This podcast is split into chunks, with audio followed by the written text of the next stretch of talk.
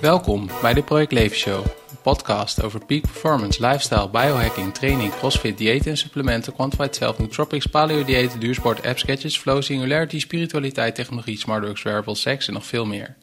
Mijn naam is Peter Joosten.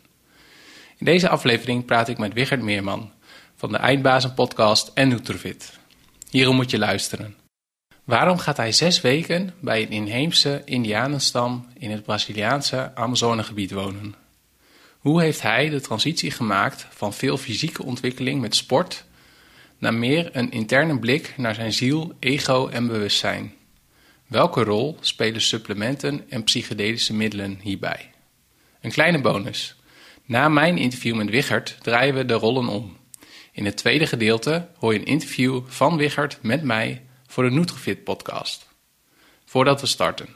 Wil je meer weten over de Project Leven Show? Ga dan naar www.projectleven.nl slash podcast. De show notes van deze aflevering kun je vinden op www.projectleven.nl slash persoonlijk-leiderschap-podcast. Abonneer je op mijn nieuwsbrief door te gaan naar www.projectleven.nl.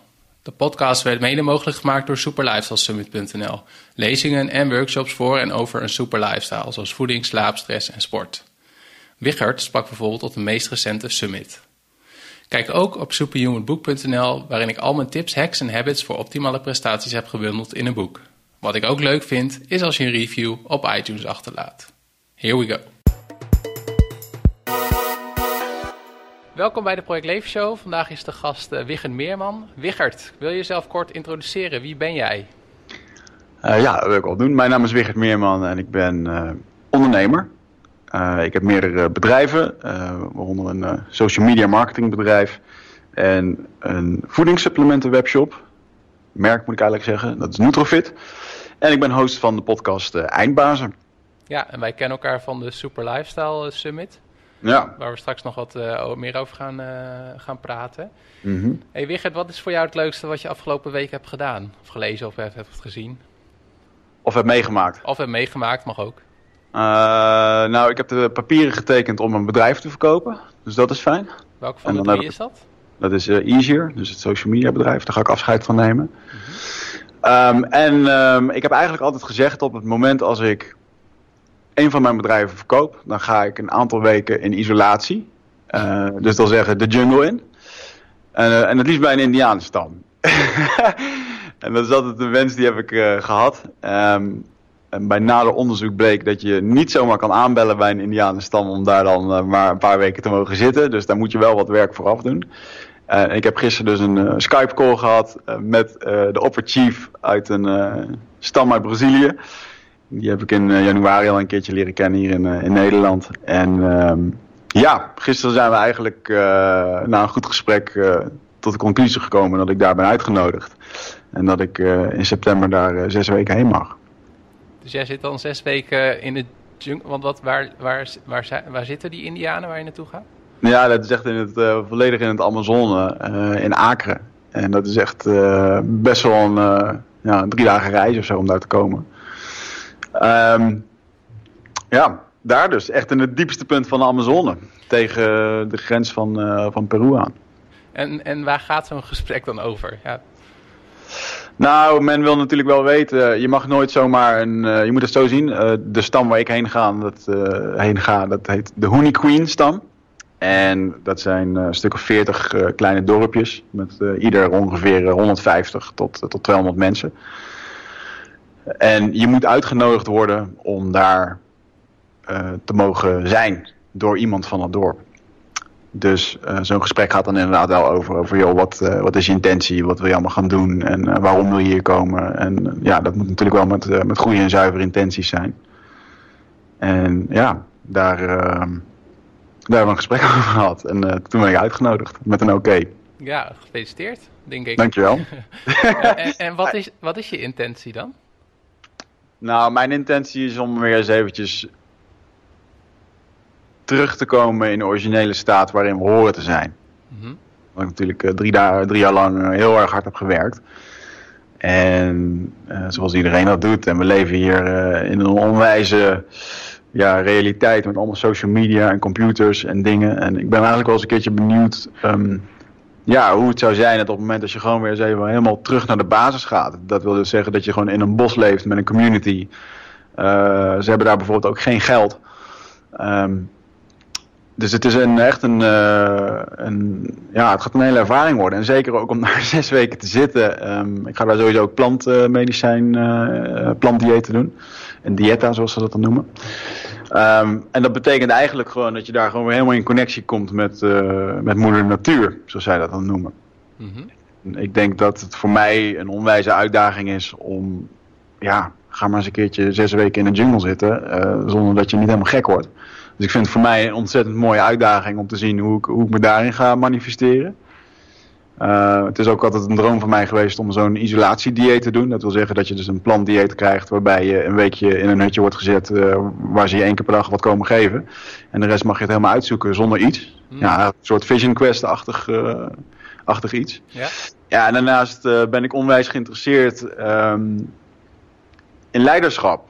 En dat mag persoonlijk leiderschap zijn, maar ook leiderschap um, van, een, van een team of van, van een groep. Of ja, mensen die jou volgen. En ik ben gewoon heel erg benieuwd hoe dat uh, leiderschap in zo'n community neer wordt gezet. Dus daar kijk ik heel erg naar uit om daar eens mooi naar te kijken. En ik hoop daar uiteindelijk dat het ook bij mag dragen aan een boek wat ik nog een keer wil schrijven. En ja, het is natuurlijk gewoon een waanzinnige ervaring om gewoon zes weken ergens te zitten waar letterlijk niemand Engels spreekt. Dus het wordt gewoon zes weken lang met handen en voeten met elkaar praten.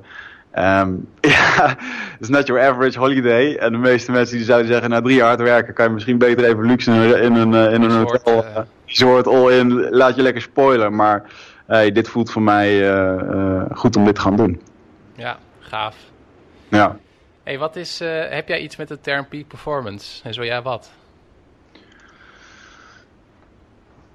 Ja, dat is wel een mooie vraag. Een peak performance is in mijn optiek dat iemand maximaal presteert op een fysiek en of mentaal niveau, waarbij je maximaal resultaat behaalt op een gezonde manier. En dat betekent dus waarbij je lichaam, geest en ziel met elkaar in balans zijn. Ik denk dat dat de beste beschrijving is die ik daarvoor heb. En hoe bereik jij dat in je leven, behalve een uh, ja, zes weken bij de Indianen brengen? Nou, uh, om dat door te hebben, heb ik het de eerste paar keer gruwelijk mogen verknallen. en um, dan noem ik even voorbeelden als uh, overtraind en uitgedroogd uh, aan WK's meedoen. tien maanden op kantoor slapen en 80 uur per week werken met als gevolg een burn-out. Of ja, bijvoorbeeld als je niet lekker zit in je relatie of een gestrande relatie hebt om alle energie op je werk te gaan gooien. En dan eigenlijk niet de innerlijke conversatie op te zoeken. Ja, dat zijn eigenlijk de, de dingen wel. Hè? Weglopen van problemen, doortrainen terwijl je overtraind bent. Ja, you name it. Mhm. En uh, afgelopen jaar is het voor mij nou, erg belangrijk geweest om gewoon weer eens terug bij mijn gevoel te komen.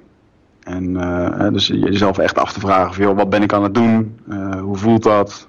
Voel ik me er fijn bij? wil ik dit ook echt, wat ik aan het doen ben?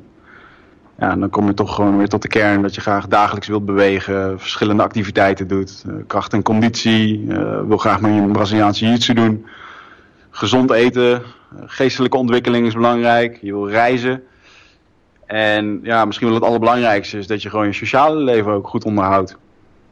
zorg dat je lacht, zorg dat je reist, nieuwe dingen leert, dat je leuke dingen doet en dat je blij bent met wat je doet. Dat is echt het allerbelangrijkste. En daar hoort regelmatig uh, reflectie bij of dat je goed bezig bent. En of dat je wel volgens jouw normen en waarden aan het leven bent. Mm -hmm. En uh, daarvoor moet je echt uh, de conversatie met jezelf opzoeken af en toe. En hoe heb je dat gedaan afgelopen jaar?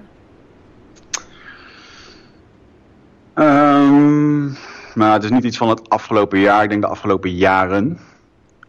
door dat heel veel te doen en alles uit te proberen. Mm -hmm. Uh, ik merk heel erg als ik er nu op terugkijk dat eigenlijk de, de jaren van mijn vijftiende tot mijn twintigste, waarbij je echt een beetje als persoon wilt gaan manifesteren, die zijn heel erg op extern gericht.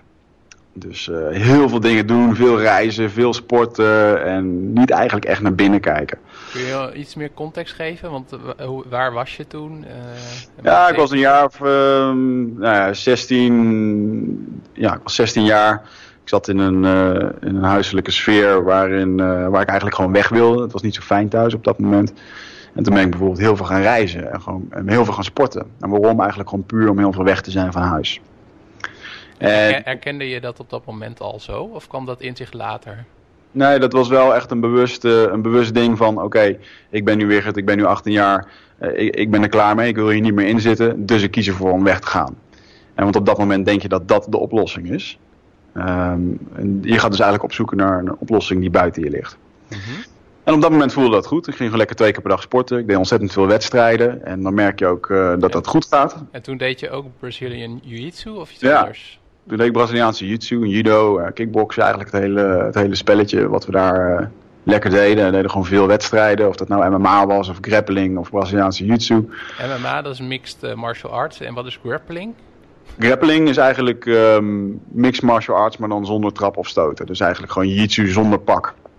Okay. Uh, een soort, worstelen met, uh, met submissions, waarbij je dus uh, klemmen en verwergingen mag maken. Oké, okay, leuk. Ja, en um, ja, daar ben ik dan onwijs veel gaan doen. En ik ben ook altijd wel iemand geweest die altijd heel veel wilde uitproberen. Dus alles wat ik zie wat me leuk lijkt of interessant lijkt, of um, als ik iets lees in een boek, dan, dan wil ik dat ook gewoon zelf ervaren. Um, maar dat waren toen in die tijd voornamelijk ja, heel extern gerichte dingen. En uh, de laatste jaren is dat vooral wat meer inwaarts gegaan. Uh, dus de conversatie met jezelf aangaan door middel van meditatie, uh, boeken lezen, begrip krijgen over je eigen geest en, en de gekkigheid die je er gratis bij hebt gekregen. werken aan valse overtuigingen, bewust worden wanneer deze opspelen. zodat als het weer eens een keertje gebeurt, dat je kan herkennen en dat je jezelf weer recht kan trekken daarin. Ja, bijvoorbeeld uh, onlangs had ik een gesprek met iemand waarvan ik vond dat hij lastige vragen stelde. Uh, dat nam ik dan heel erg persoonlijk op. Nou, als ik er nu op terugkijk, dan stelde hij gewoon vragen waar ik geen antwoord op had. En dat beangstigde mij en daardoor voel ik mij... Dan, dan voed je indirect die overtuiging. Uh, zie je wel dat ik het niet kan of ik ben niet goed genoeg. Ja, dat zijn wel mooie dingen. Als je daarmee aan de slag gaat, als je daar bewust van wordt... Um, dan kan je op een gegeven moment heel goed naar jezelf kijken waar je op dat moment staat in een, in een gesprek met iemand. Ja. ja. Ja, ik denk dat we dat ook wel in overeenkomst hebben. Want ik vind het ook heel gaaf om dingen die ik lees of zie of hoor, om dat ook zelf te proberen. Ja. Um, maar wat ik ook heel erg uit jouw verhaal hoor, is van um, dat die bewustzijn, dat dat heel belangrijk is. Dus dat jij nu eerder kan herkennen van wanneer je, wanneer je uh, in bepaalde situaties komt, of dat je inderdaad bepaalde gedachten krijgt.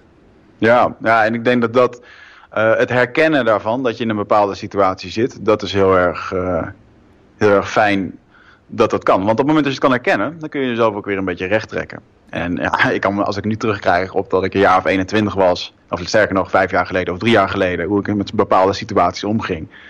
Ja, dan, uh, dan ben je eigenlijk gewoon totaal geleid door je eigen ego. ja, ja. En nog een, uh, we komen hier straks weer verder even op terug. Maar ik was nog wel even benieuwd, want je noemde in het begin ook dat je uh, aan WK's hebt meegedaan. Dat was vanuit uh, Braziliaans Jiu-Jitsu? Ja, Braziliaans Jiu-Jitsu heeft altijd een, heeft ieder jaar een WK. En het, het mooie vind ik in Braziliaans Jiu-Jitsu is dat de WK's open zijn qua inschrijving. Dat betekent dat er ook maar één WK is. Dus niet als met de Olympische Spelen. Want bij de Olympische Spelen er staan een aantal sporters die heel erg veel geluk hebben gehad op één bepaald moment. Uh, want je moet je kwalificeren, misschien is er een geblesseerd, hè, uh, de eentje wordt uitgekozen uit de bond en noem het allemaal maar op. Mm-hmm. Terwijl met Braziliaanse jiu-jitsu is het eigenlijk altijd zo geweest, uh, je organiseert een WK en je mag je inschrijven, er is een max aantal inschrijvingen voor deelnemers en you're in. Dus dan zie je ook gewoon dat daar echt de beste van de wereld heen gaan. en uitkomen als winnaar zijnde. Dus uh, ik heb daar zelf helaas nooit een, uh, een, medaille mogen halen. Omdat het niveau ook echt gewoon giga hoog is. Um, je zit daar dus gewoon met de mensen die uh, drie keer per week trainen, maar ook met de mensen die uh, twaalf keer per week trainen. Ja, die kunnen allemaal in één pool zitten. Maar uiteindelijk blijven daar dus gewoon wel de sterkste over. En het is een, uh, ja, was een gigantische ervaring. Ik heb er denk ik drie keer, ben er drie keer heen gegaan. Hmm. En ik heb zelf vroeger gejudood. En ik heb dus wel, ik heb dus wel een beeld wat jiu-jitsu is. Maar wat kun jij nog Braziliaans jiu-jitsu omschrijven? Braziliaans jiu-jitsu gaat eigenlijk verder waar judo stopt. Dus met judo, daar begin je, dan mag je elkaar gooien en dan is dat ook de bedoeling van het spelletje. En bij jiu-jitsu is het de bedoeling dat je iemand naar de grond toe brengt en dat het op de grond verder gaat. Dus je moet echt iemand tot overgave willen dwingen door middel van een armklem of een beenklem of verwerging.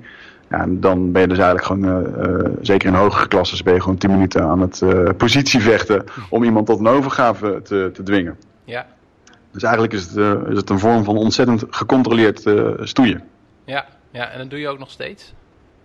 Um, ik heb het wat minder gedaan, ben er nu aan het oppakken. Um, ik had eventjes heel erg veel moeite om uh, als actief wedstrijdvechter, veel, die altijd veel getraind heeft, soms twee keer per dag, om uh, wedstrijden te blijven doen uh, terwijl je minder gaat trainen. Maar goed, ik ben natuurlijk ook begonnen met ondernemen en op een gegeven moment moet je prioriteiten gaan stellen. En ik heb er altijd best wel veel moeite mee gehad dat ik dan in één keer minder kon trainen. En dat ging dan ook een beetje in mijn hoofd zitten, dat ik dan ook minder kon presteren. En nou, op een gegeven moment ja, uh, heb ik een keer een, eh, een, eh, een bekende burn-out gehad. En vervolgens ja, ben ik gewoon weer minder gaan trainen. Dus ik ben nu gewoon eigenlijk op een, met een andere mindset aan het trainen. Ik hoef niet meer per se wedstrijden te doen. Ik sluit niet uit dat ik het nooit meer ga doen. Sterker nog, ik weet eigenlijk wel dat ik het wil doen. Maar ik zit er niet meer met een mindset in van dat ik per se goed wil presteren op die wedstrijden. Voor mij is het nu gewoon heel erg belangrijk dat ik uh, veel verschillende dingen doe. En daardoor gewoon uh, een optimale vitaliteit uh, ga behalen. Mm ja. Dus, want 12 keer per week Braziliaanse jiu-jitsu is ook absoluut niet goed voor je rug, voor je knieën en voor je, voor je vingers. Um, dus als dat, dat drie keer per week kan en ik kan daarnaast nog een beetje krachttraining doen en yoga doen, nou, dan word ik volgens mij wel 95. ja, ja, ik had onlangs ook een heel interessante podcast met uh, Chi van... dat ging ook over vitaliteit en het ging inderdaad ook over het maken van bewuste keuzes. Dus dat je inderdaad mm. ook niet altijd op peak performance zit, maar dat je ook ruimte hebt voor je, eh, voor je herstel en je rust eigenlijk. Wat jij ook zegt, de balans tussen lichaam, geest en, en ziel. Ja, ik ben er eigenlijk heel erg door geattendeerd door een bekende fitnesstrainer Ido Portal. Die natuurlijk de laatste tijd wel, uh, wel bekend is geworden in het vechtsportwereldje, omdat hij Conor McGregor coachte. Eigenlijk natuurlijk gewoon echt een bewegingscoach, een mobiliteitscoach. Ja. En zag een interview met hem waar hij ook zei van... joh, Braziliaanse jiu-jitsu is een hele perfecte sport. Heel erg compleet. Conditie, kracht, alles. Maar als je dat gewoon twaalf keer per week doet... of uh, al doe je het zeven keer per week... Um, dan krijg je nog steeds gewoon... omdat je continu in dezelfde posities ligt... Um, en dezelfde belasting hebt... ja, dan gaan nog steeds bepaalde dingen in jouw lichaam... die gaan gewoon overbelast worden. Dus die afwisseling die is toch wel heel erg belangrijk. En dat zette mij wel aan het denken van ja, wat wil ik nu? Uh, wil ik nog een keertje wedstrijdvechter worden en ga ik daar nog wat mee halen? Nou, dat antwoord is uh, niet een harde ja. Um, dus ik wil gewoon gezond worden. Dus dan is dit voor mij de optie. Ja, ja. Ja, en ik had verteld over mijn ervaring met judo. Dat heb ik tot mijn twaalfde, dertiende gedaan.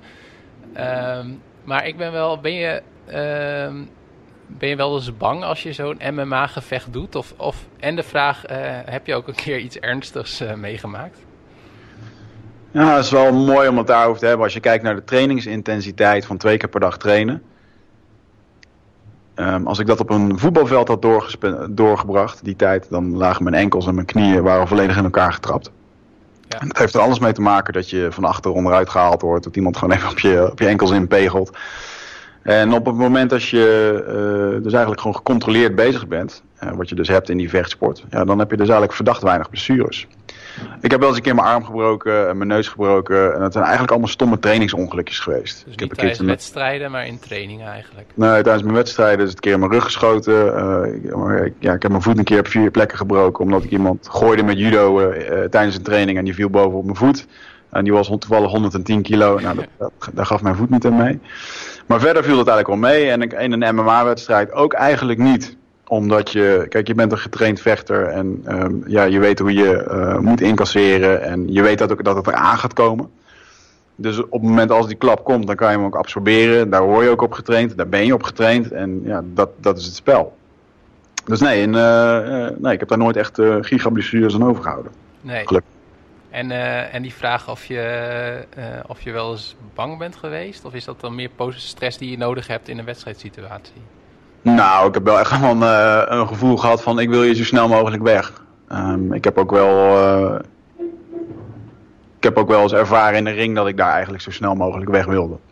Dus dat je eenmaal in de ring staat, dan is dat het moment waar je weken naartoe hebt getraind. En het is heel erg vreemd dat op het moment dat je in zo'n ring staat, Um, de lampen die zijn naar binnen gericht, dus je kijkt naar buiten en je ziet eigenlijk helemaal niks. Behalve is het donker.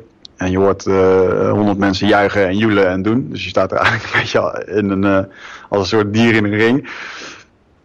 En er staat er gewoon een scheidsrechter voor je die even de regels uitlegt, wat vervolgens compleet langs je heen gaat. En die zegt vervolgens uh, fight. En er staat gewoon iemand tegenover je die ook gewoon acht weken heeft getraind om, om daar te winnen. En dat vond ik wel een hele, hele bijzondere psychologische ervaring. Ehm, en dat is voor mij, ik heb daar, uh, ik heb altijd wel moeite gehad om heel erg die knop te kunnen omzetten. Om daar echt als een uh, gedachteloze machine mijn dingen te kunnen doen. Ik, ik ben wel echt een denker daarin. En uh, je merkte wel naarmate ik meer competities deed dat dat beter ging. Um, maar ik ben me ervan bewust dat er andere mensen zijn die dit vak beter verstaan op dat gebied. Dat mentale spelletje van als je start van zo'n wedstrijd. Ja, en het is ook, uh, uh, Mike Tyson had daar een mooie opmerking over. Everybody has a plan until they get hit in the face. En ja. dat is ook echt zo, weet je. Als je gewoon in één keer een, een klap krijgt of uh, je wordt gegooid. Ja, dat geeft best wel een klap. en daar moet je mee omgaan. En het mooie is dat jou, ik ben er later wat meer in gaan duiken over, joh, hoe, hoe werkt je brein nou? Hè? En je brein gaat als het ware schakelen tussen je cortex en je reptiele brein. Um, het is op een gegeven moment gewoon, als je in de stress gaat vechten dan uh, verlies je alles qua motoriek, qua coördinatie. Uh, dan gebeurt er eigenlijk, dan ben je aan het overleven. Dus fight of flight uh, principe. Ja, ja, dat exact. En het is heel erg belangrijk dat op het moment dat jij um, beseft van oké, okay, ik word nu heel hard gegooid. En dat je beseft bij jezelf wat er gebeurt in je hersenen. En dat je dus blijft ademen, dat je blijft kijken wat hij doet. Want er is eigenlijk niet per se iets aan de hand. alleen je maakt er zelf van dat, dat er iets aan de hand is, weet je. Um, voor mij is het op een gegeven moment heel erg goed geweest om eens goed te kijken van wat gebeurt er nou in zo'n wedstrijd. En op een gegeven moment kon ik ook tijdens mijn Braziliaanse jiu-jitsu wedstrijden kon ik dat heel fijn tijdens de wedstrijd merken wanneer ik gewoon fijn aanwezig was. Wanneer ik gewoon lekker kon, uh, mijn ding kon doen en lekker in de flow zat van het vechten. Uh, oh, waarom? Omdat ik het begreep. De, de, wat je lichaam aan, uh, aan de achterkant aan het doen is. terwijl toen ik wat jonger was, ja, toen, toen ervaarde ik dat gewoon als de, als de ervaring. En, -hmm. Ja, dat is een bijzondere ervaring geweest. En ging, je, daar, ging je daarom ook beter presteren? Uiteindelijk ging ik daar wel beter om uh, presteren. Want wat ik eerder deed was dat ik, uh, ja, dat noemen ze paralyzes by an analysis. Dus dat je eigenlijk gewoon uh, ja, niks meer kan omdat je aan het overanalyseren bent. Ja, ja dus dat is ook wel die, jouw ervaring daar is ook wel een mooie spiegel geweest ook voor je eigen ontwikkeling op dat gebied eigenlijk. Ik ehm, had het daar laatst met iemand over. Ik denk dat alle toernooien die ik heb gedraaid en alle uh, prijzen die ik heb gewonnen en alle partijen die ik heb verloren en alle prijzen die, die, die ik verprutst heb en noem maar op. En uh, eventjes acht weken lang twee, twee keer per dag voor een EK trainen of voor een WK om vervolgens na twee minuten weer naar huis te kunnen nadat je een ticket hebt gekocht en daarmee bent gevlogen. En je wordt gewoon afgeserveerd op die mat. Dat zijn de momenten geweest waarin ik onbewust de grootste spirituele groei heb gemaakt in mijn persoonlijke ontwikkeling. In mijn jongere jaren. Want je leert in één keer heel erg omgaan met je eigen ego. Van oh, ik had hier zo hard voor getraind. En shit, ik ben niet goed genoeg. Die ander was beter. Uh, je krijgt allemaal van dat soort dingen. Uh, maar je kan het maar op één iemand betrekken. En dat is puur en alleen op jezelf. Dus het is voor mij een ontzettend waardevolle, onbewuste leerschool geweest. Voor een stukje spirituele groei. Hmm, ja, ja. Hey, en uh, uh, verlaten we de uh, sport even. Mm -hmm. je noemde het in het begin al even, um, Nutrifit, Easier, Eindbazen. Kun je ons meenemen in het pad wat je zeg maar vanaf je achttiende tot, tot waar, waar, je nu bent, hoe dat is gelopen en ook de stap naar het ondernemen toe? ja, dat kan wel. Ik ben op een gegeven moment veel gaan reizen. Uh, ben ik, uh, in Australië heb ik een jaartje gestudeerd en uh, veel rondgereisd, ben naar Azië geweest. En op een gegeven moment, nou, moet je, je wordt ouder, je wil op een gegeven moment gaan werken. Toen ben ik voor een grote e-commerce multinational gaan werken. Daar regelden wij de online betalingen voor allerlei webshops en online bedrijven. En daar heb ik eigenlijk heel snel bij heel veel bedrijven binnen kunnen kijken. Van, joh, want ons, ons product was om betalingen te regelen. Maar om daar een goedkeuring voor te krijgen, moest je wel laten zien wat je deed. En het ging immers om geldstromen. Dus daar zit een hele hoop uh, verantwoordelijkheden achter die een bedrijf dan moet waarborgen. Dat je bijvoorbeeld geen drugs online verkoopt of noem maar op. Dus wij hadden daar iedere keer. Uh, ja, dus ik kreeg daar iedere week gewoon meerdere businessplannen van mensen die uh, online bezig waren met geld verdienen. En die gewoon zeiden van, joh, hier zit onze crux, hier gaat het fout, hier hebben we veel fraude, dit is ons ding, uh, we hebben eerst dit geprobeerd, ging het goed. Dus ik kreeg onwijs veel goede indrukken over ja, wat men eigenlijk uh, voor bedrijven kon hebben. Dus dat was voor mij een hele fijne vijver, omdat ik zelf niet zo goed wist wat ik wilde. Uh, om, om, te kijken, nou, wat wil je dan wel? En nou ja, vanuit daar ben ik op een gegeven moment een beetje in het banksysteem gekomen. met de gouden handboeitjes. Oftewel, het was een bedrijf waar heel veel geld werd verdiend. Waar heel veel met bonussen werd gegooid. En ik had daar gewoon zoiets van, nou, ik, ik daar absurde bedragen over iemand van 28.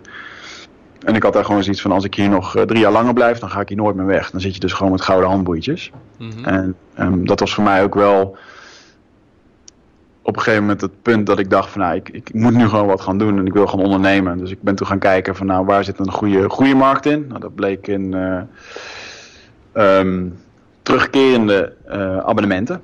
Uh, en dat had ik dan wel gezien in vooral de softwarebranche. Nou, op dat moment werd Facebook marketing een grote hype. Dus wij bedachten toen een platform waarbij je Facebook shopping kon gaan actualiseren op, een, ja, op je Facebook pagina. Dus dat je eigenlijk daar een webshop kon hebben. Dus daar heb ik toen een platform voor opgericht met het bedrijf Easier. En dat is uiteindelijk niet helemaal uh, uitgekomen.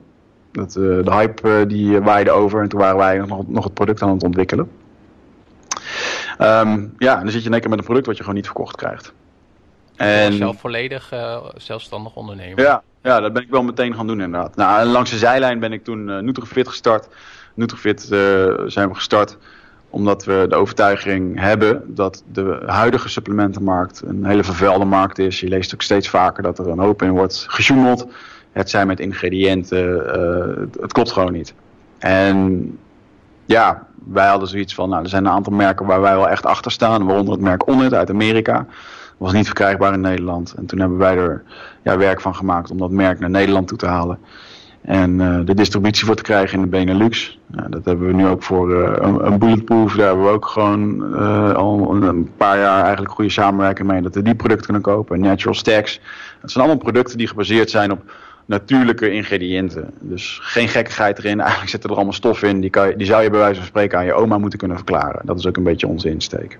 Ja, want dat doe je samen met je compagnon Michel Vos. Hè? Ja, samen met Michel eh, op, eh, opgezet inderdaad. Nou, die had zelf ook een keertje een nare ervaring bij een pre-workout waarbij hij zo erg lag te stuiteren dat hij om drie uur s'nachts nog steeds lag te slapen.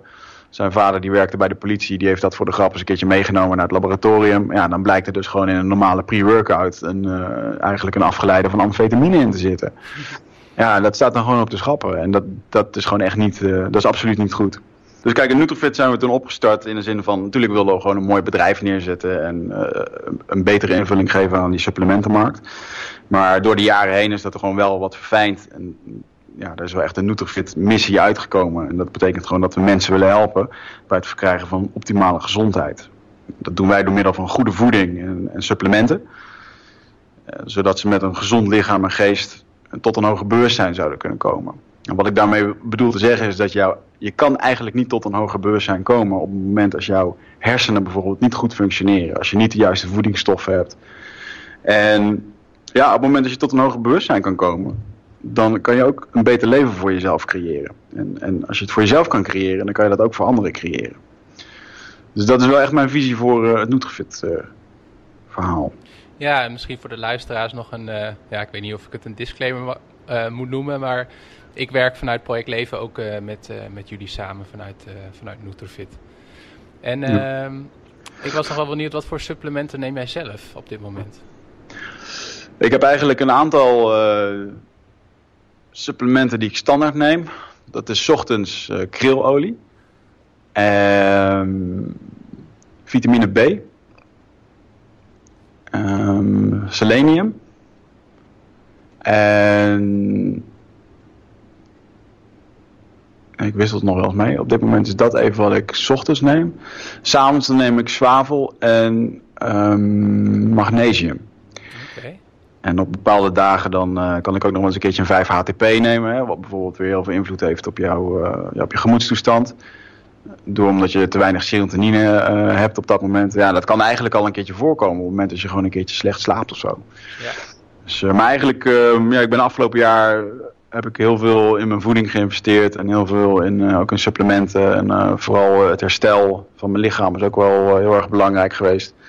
En ja, ik merk eigenlijk wel dat ik um, eigenlijk gewoon terug naar de basis van supplementen ga. En dat is ook eigenlijk wat je bij ons in de shop ziet. Ik bedoel, er zitten wel een paar, een paar mooie supplementen bij. Maar het merendeel is gewoon de basis wat iemand nodig zou moeten hebben. Dus ik haal heel veel uit mijn eten. Dat is eigenlijk de echte basis natuurlijk.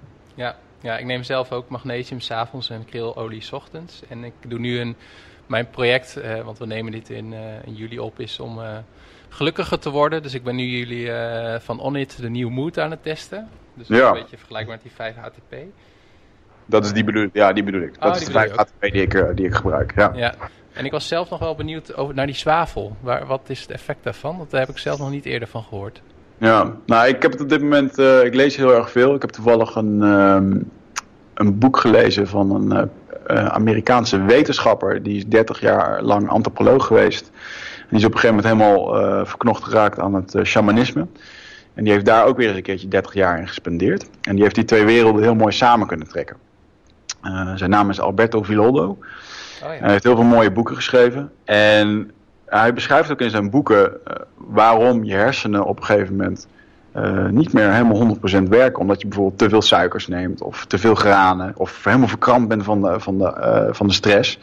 En wat hij dus eigenlijk aangeeft, en dat, zijn sommige dingen die gaan voorbij het ogen. Dat gewoon heel je, je systeem, inclusief je energieveld en andere dingen die gewoon, gewoon met je lichaam te maken hebben.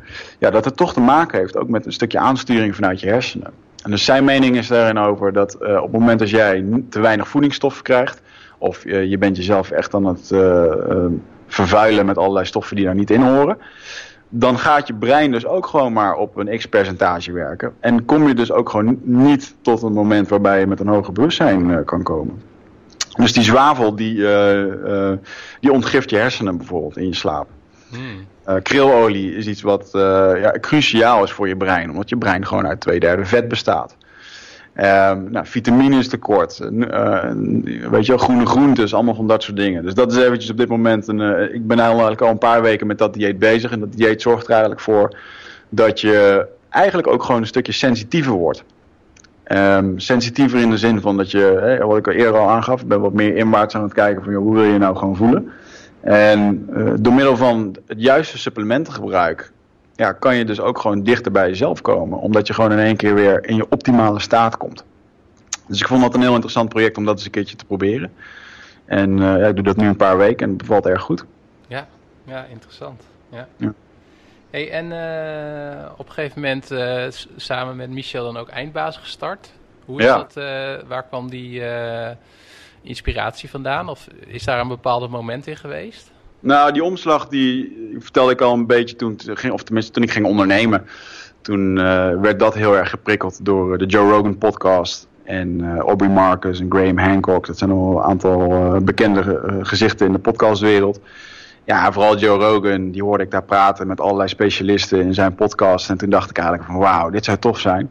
Eh, ik zou zo graag een keertje bij die Joe Rogan in die podcast willen. Weet je, zo zat ik dan te, fantaseren van dat, eh, dat zou mooi zijn.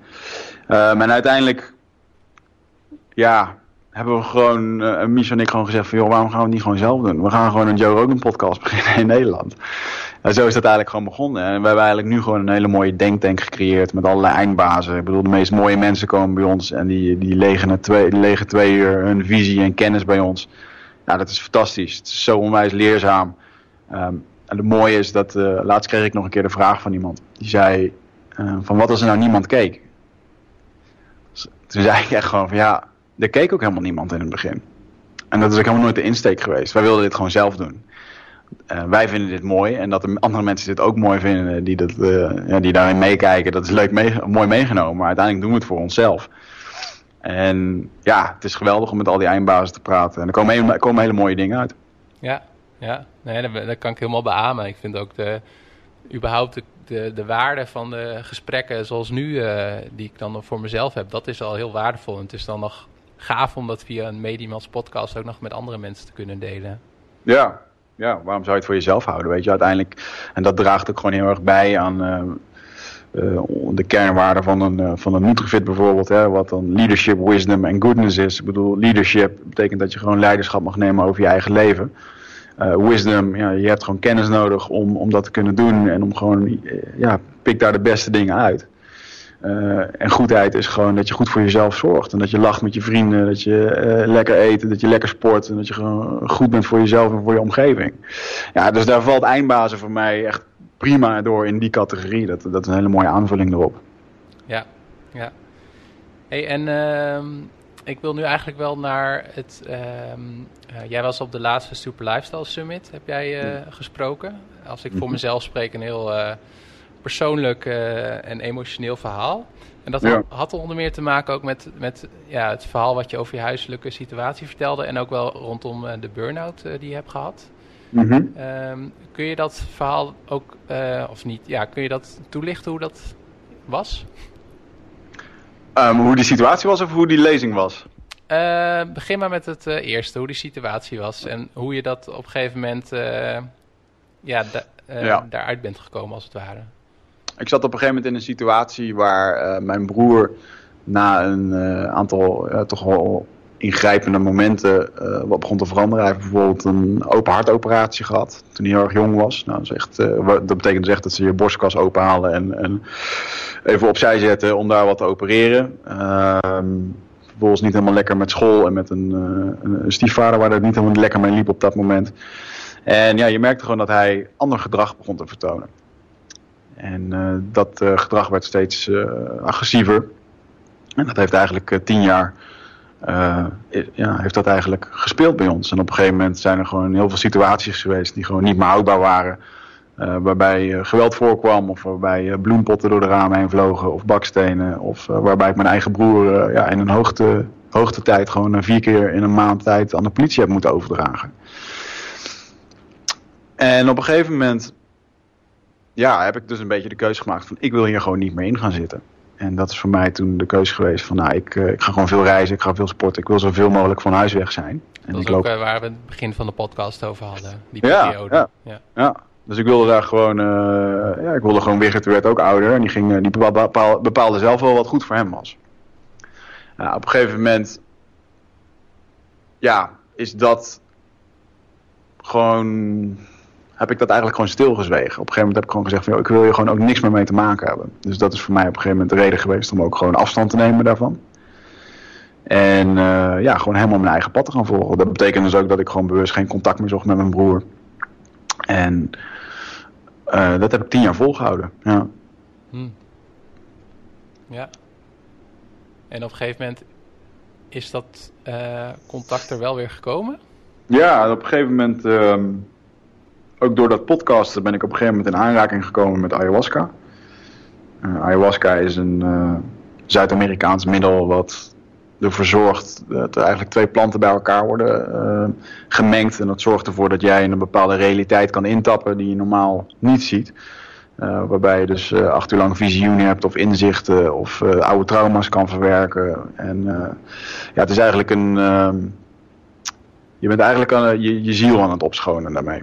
En dat is iets wat daar in het shamanisme wordt gebruikt. Nou, het is eh, ondertussen in Nederland ook steeds populairder. Het is ook erg populair in onze podcast, als we daarover vertellen. En ehm, ehm, voor de mensen die het niet kennen, die denken van, eh, eh, wat is dit? Nou, het- ja, het is iets, het gaat voorbij het oog. Het is, het is zo ontzettend heftig en zo ontzettend intens, maar ook heel erg goed en mooi. En heel liefdevol voor jezelf om, eh, om daar eens in te kijken of dat het iets voor jou zou kunnen doen. Ik ben daarin on- onder andere tot de conclusie gekomen dat, want je krijgt dus inzichten over jezelf, over je eigen ego. Je krijgt eigenlijk gewoon een spiegel voor. En dan kreeg ik op een gegeven moment gewoon wel het inzicht dat eh, hetgene wat ik aan het doen was met mijn broer, dat dat niet het juiste was. En dat ik daar wel eens wat aan mocht gaan doen. Dus uiteindelijk ehm, heb ik eh, nou, een aantal van dat soort sessies gedaan. En ja, bijvoorbeeld eh, oude trauma's zoals het overleden van mijn, overlijden van mijn vader. En hoe mij dat gevormd heeft als persoon. Eh, hoe ik tegenover mijn broer stond. En op een gegeven moment krijg je gewoon eh, veel meer inlevingsvermogen in iemand anders zijn geest. Je wordt zelf wat milder in je veroordelingen en je overtuigingen. Ja, en op een gegeven moment krijg je dus eigenlijk een soort spiegeltje voor. Waarbij je echt aan jezelf kan gaan werken op een gegeven moment. Nou, dat heeft er uiteindelijk voor gezorgd dat ik mijn broer gewoon weer heb kunnen zien na tien jaar. En dat het gewoon weer eh, helemaal oké is. En wat echt, het werkt ontzettend verlichtend kan ik zeggen. Licht in de zin van dat je niet meer met die druk hoeft rond te lopen. Eh, oh ja, ik heb een broer, ik heb geen contact meer mee, we hebben ruzie. Eh, hè? Het, is gewoon, het is heel fijn om gewoon geen, om daar niet meer mee rond te lopen. Mhm. Ja, ik zal in de. Voor mensen die daar meer over willen weten, ik heb ook een eh, paar maanden geleden voor het eerst een ayahuasca-reis meegemaakt, zoals ze dat zeggen. Dus ik zal ook een linkje opnemen en ook naar de eh podcast van jou, waar dat ook meer wordt, eh, van jullie, waar dat ook meer over wordt verteld. En naar de lezing uiteraard. En naar de lezing inderdaad. Want voordat we daartoe komen, was ik nog, vond, ik- vond ik het heel fascinerend dat je die inzichten krijgt en die spiegel krijgt, maar dat dat niet rechtstreeks wordt gezegd. Hè? Dus dat eigenlijk een soort van raadsels zijn. Of ja, het klinkt heel vaag allemaal. Uh, ja, bij mij is dat toch wel recht toe recht aan geweest hoor. Ik bedoel, het zijn wel. Uh, Tuurlijk, je krijgt iedere keer handvaten aangereikt waarmee je wat kan doen. Dat is ook heel het ayahuasca. Het lost niks voor jou op. Want sterker nog, alles wat je daar tegenkomt, zit al in je. Het laat je alleen even zien dat het er is. En het laat je een mogelijke uitkomst zien. Maar dat betekent dat zodra jij daar de deur uitloopt na acht uur, ja, dan heb je gewoon werk te doen. En dat betekent dus dat je inderdaad uh, daarna bijvoorbeeld ook weer uh, zou het ego kunnen zeggen van ja, maar hier ben ik het eigenlijk niet mee eens. Ik, ben het hier, uh, ik ga hier nog niet aan werken. Dat gebeurt ook. Dus het is heel erg aan de mensen om die 90% daarna zelf op te pakken en ja, persoonlijk leiderschap daarop te nemen om dat ook uit te gaan voeren. Ja, ja. ja dat kan ik beamen, want je krijgt wel inzichten en je hebt ook het ego wat ook allemaal weer dingen tegen je zegt tijdens zo'n reis en daarna. Ja. Uh, maar het ligt inderdaad weer bij jezelf om daar, uh, ja, om daar uitvoering aan te geven. Heb, ja. heb, je, heb jij er nog tips voor? Of uh, ja, hoe heb, heb, hoe heb jij dat vorm gegeven? Ja, door het gewoon te doen. Kijk, ik gebruik het voor mijn bedrijven, voor mijn persoonlijk leven, voor uh, sportissues. Om dat mentale stukje waar we het straks over hadden, heb ik daar heel veel ruimte in kunnen geven. Heel veel begrip. En ik, uh, ik doe dit nu al een jaar of uh, vier. En ja, voor mij is het wel, het hoort wel echt bij mijn leven. Het heeft bij mij, ik was echt aspiritueel. En toen ik eens een sessie had, toen heb ik echt drie weken met grote ogen op de bank gezeten. Van holy shit, wat is mij gebeurd? Uh, en kijk, vanuit daar, je, je, geest en je lichaam en, uh, en, je, en, je, ziel, die kunnen maar op beperkte manier expanderen per keer. Het is niet zo dat in één keer alles helemaal verandert. Dus uh, ik heb er vooral heel erg in geleerd dat, dat mensen vooral hun eigen tijd en ruimte mogen nemen om zichzelf te ontwikkelen. En uh, er is ook geen goed of fout. Iemand is op dit moment ook niet goed of fout. Het is gewoon zoals het nu is. En jij bent nu zoals jij bent, op het niveau waar je bent. Als je daar wil werken, dan is dat helemaal prima. Uh, ayahuasca kan je daarbij helpen. En hoe snel dat het is, en wat voor mate dat het is, ja, dat, dat is aan iedereen persoonlijk. -hmm. En wa waar ik wel benieuwd naar ben, want ik heb, zo, ik heb dat hier in uh, Nederland gedaan. Ben je, jij bent ook wel echt naar, naar de Amazone gegaan. Hè? Is dat ja, is dat dan nog heel anders dan, uh, dan hier? Nee, ik heb, ik, dus een, ik heb het nooit in de Amazone gedaan. Ik, ik doe het met mensen uit de Amazone in Nederland. Ah. Dus uh, er komen shamanen die maken dan een tour door Nederland. En uh, er zijn dan ja, locaties waar dat dan wordt gedaan. Ik zit een beetje in een, ja, hoe moet je dat noemen? Een ayahuasca in-crowd waar dat soort dingen dan gedeeld worden. En dat is ook voor mij een hele belangrijke. Want ik heb daar onlangs nog eens over na zitten denken. Je bent wel echt bezig met en dan noem ik het eventjes de heiligheid van de mens. En dat is gewoon de ziel. Daar ga je mee aan de slag. En dat mag je niet licht nemen, vind ik. En dus ik zie best wel wat plekken in Nederland ontstaan waar je dit kan doen. En um, kijk, mijn mening is dat ik, ik voel me heel erg fijn bij een shamaan die vanaf zijn vierde gekozen is door zijn indianenstam. Die hier al jaren mee werken, die vervolgens 30 is. Uh, en nog steeds niet alles weet. Uh, maar die wel echt een volleerde shamaan is. En dat klinkt voor mij heel erg anders dan iemand die een keertje naar de Amazon is geweest. Uh, bijvoorbeeld ik die daar straks uh, zes weken heen ga en vervolgens denk om het hier zelf wel te kunnen doen. Um, ik vooroordeel daar niemand over. Iedereen moet het doen waarbij ze zich fijn in vinden. Maar ik persoonlijk trek dan even de vergelijking. Oké, als je geopereerd wil worden, wil je dan geopereerd worden door een dokter die drie jaar bezig is? Of wil je geopereerd worden door een dokter die het vanaf zijn vijfde doet en nu 30 jaar is? Jij mag kiezen. Want ik vind serieus ayahuasca, je, je bent echt met je ziel bezig. En het is niet gewoon even een uitje van, oh we gaan eventjes dit doen, uh, want uh, dan voel ik me beter. Nou, het is echt het diepere werk van de mens. En uh, ja, daar mag je best bewust van zijn. Ja, want ga je het ook uh, in je komende reis, zeg maar, bij die Indianenstam ook Ga je het dan wel daar doen? Of maakt het geen ja, zeker. Nou ja, dat is ook heel de insteek. Dat ik, ik ga daar zes weken natuurlijk. Uh, uh, ik ga daar zes weken heen om, om aan mezelf te werken. En dat heeft te maken met verschillende plantmedicijnen, waaronder ayahuasca. Uh, ik wil daar een dieta volgen waarbij je dus geïsoleerd wordt neergezet en iedere dag verschillende planten tot je krijgt die van alles doen met je lichaam. Ja, dat, dat gaat een hele intense reis worden. Ja. ja. En um, heeft ayahuasca ook een rol gespeeld bij de verwerking van van de burn-out waar je over hebt verteld?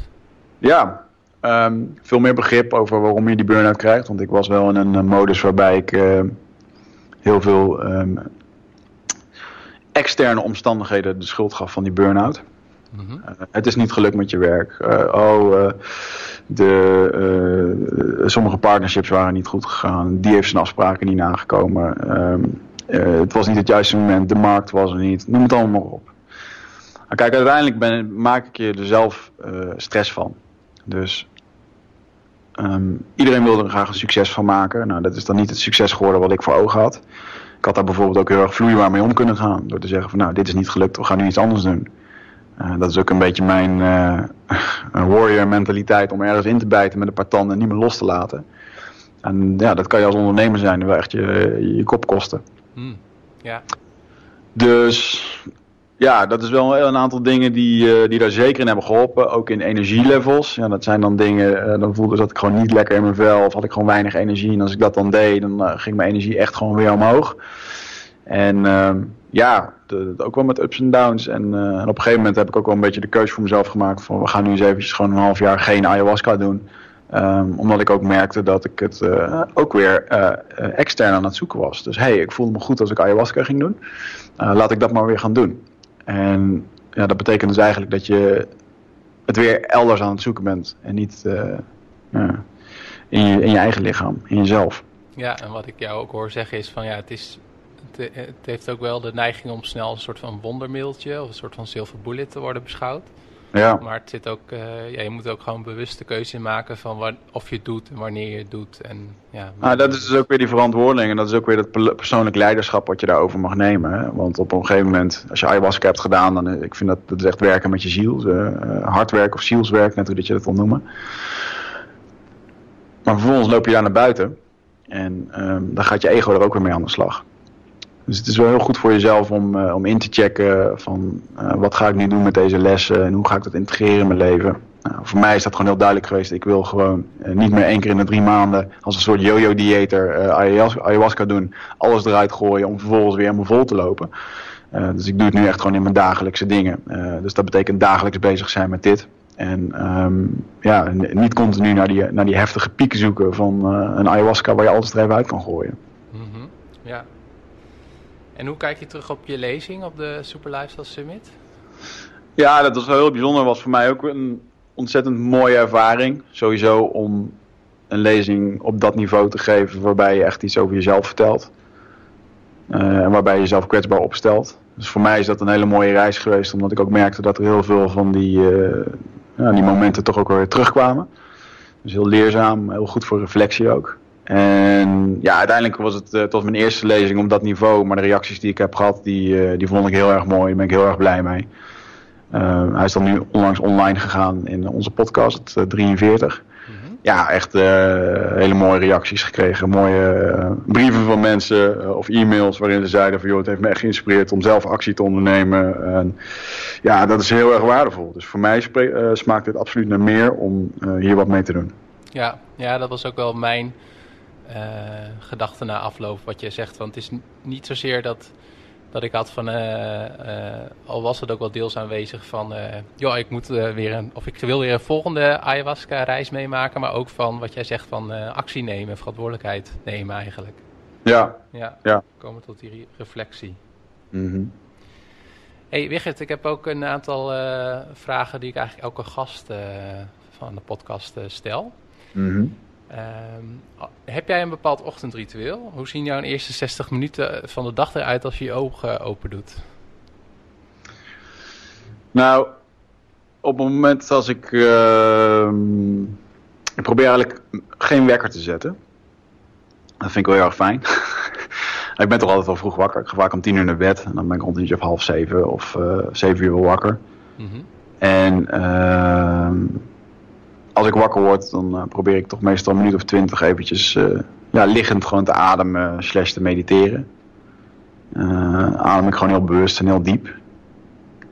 dan voel ik even hoe mijn lichaam voelt, of dat ik gestrest ben, of dat ik lekker voel. En waar let je dan op in je ademhaling? Nou, het is gewoon even voelen van, joh, wat speelt er op dat moment door je hoofd? Hoe voel ik me? ik neem even de dag door en ik zet even ja, eigenlijk mijn intenties voor die dag. Van wat, wat wil ik vandaag allemaal doen? Wie ga ik zien? En, dus toch eventjes terugkomen bij jezelf. Ja. En um, ja, dat, uh, dat vind ik wel fijn. Net vanochtend heb ik gewoon eerst eventjes een half uur een boekje gelezen. Uh, telefoon die gaat het eerste uur bij voorkeur niet aan. Uh, nou ja, mijn vriendin die is ook onderneemster. Dus we hebben de luxe dat we onze eigen tijden mogen bepalen. En ja, je zal bij ons geen gestreste ochtend zien. Dus dat is heel erg zeldzaam. Dus ik vind het heerlijk om rond een uur of zeven gewoon even een, een green juice te maken. Het liefst maak ik het ontbijt, eet ik dan twee uur later. Ehm, maar in ieder geval gewoon lekker rustig aan. meestal lopen we dan rond een uurtje op negen de deur uit. En dan hebben we heerlijk tijd voor elkaar genomen. Lekker wakker kunnen worden, ontbijten, douchen. En dan heb je eigenlijk al een hele dag gehad voordat je aan je echte werkdag mag beginnen. En dat is onwijs waardevol voor mij. Ja, ja dus je, je ontbijt vaak ook met een groene, groene smoothie? Of.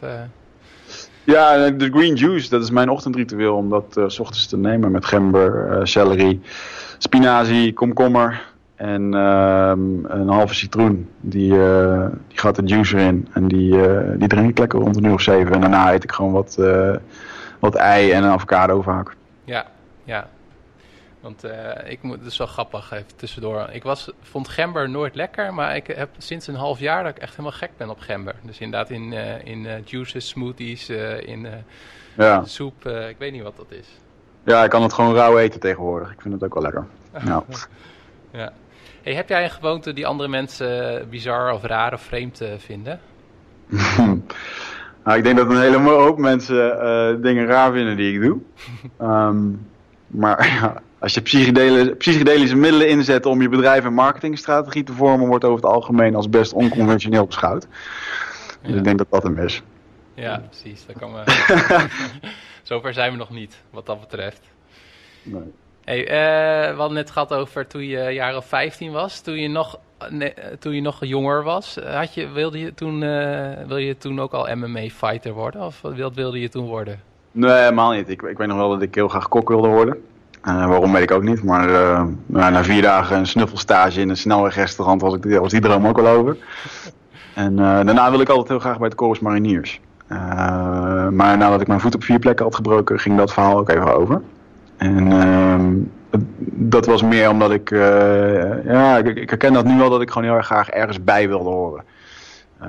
avontuurlijke dingen doen en ja, toch ook gewoon veel weg zijn. Dus dat had ook wel een beetje met die periode te maken.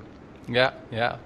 Ja, leuk. Ik heb uh, onlangs ook een podcast opgenomen met uh, Noël, die ken jij ook. Die sprak ook op de afgelopen summit. Ook ja. over het uh, marinierschap en defensie. Mm ja. ja. Hey, wat is je... Je had net al wat boeken genoemd, die had je aan gerefereerd. Wat is eigenlijk je... Heb je een all-time favorite? Nou, dat is wel een lastige vraag, want er zijn zoveel mooie boeken geschreven. maar wat voor mij een hele belangrijk is, is The Way of the Superior Man. Nou, dat vind ik echt een spiritueel handboek voor de man over het leven, relaties, werk uh, en voor de zoektocht die je mag afleggen als man zijnde voor je hoogste potentieel. Uh, een ander boek wat ik, dus dat is echt wel eentje die ik iedereen wil aanraden. En de laatste waar ik ontzettend veel aan heb gehad, dat is The Four Agreements van Don Miguel Ruiz. Oftewel de vier inzichten. En dat zijn vier inzichten die je zelf eigen mag maken voor een wat fijner leven. Dat is dat je bijvoorbeeld onberispelijk bent in je woord. Of zuiver spreekt. Uh, dat je niks persoonlijk neemt. Dat je niet uitgaat. Ga niet uit van veronderstellingen. En de laatste is dat je altijd je best doet. Hmm. als je die vier uh, onder de vingers uh, of onder de knie krijgt, dan, dan gaat het goed komen. ja, ja. Oh, interessant. Ik zal, hem ook op, zal sowieso de linkjes opnemen in de show notes. Ja, het is onwijs simpel, maar wel heel. ja, ik vond het voor mij heel erg toepasbaar. En je kan er een heel boek over schrijven. Ja. Ja, zoals jij het nu zegt. ja. ja. ja.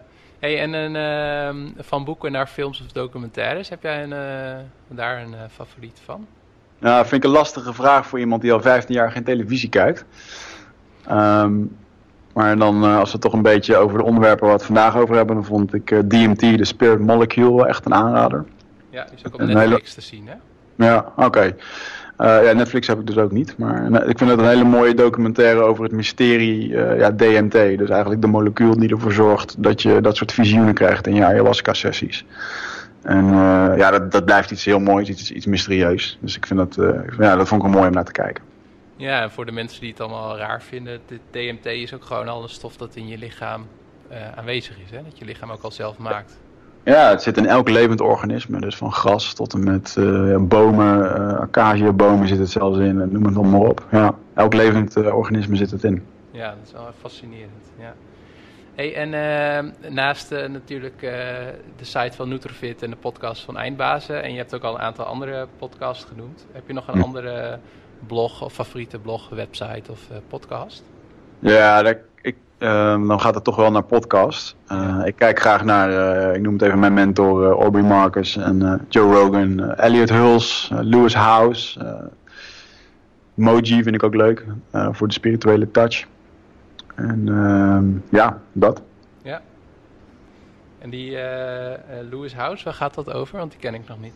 Lewis House is een Amerikaanse marketing-entrepreneur. Dus die zegt heel erg over hoe je online business kan opzetten. En ik heb van hem onwijs veel mogen leren over uh, marketing.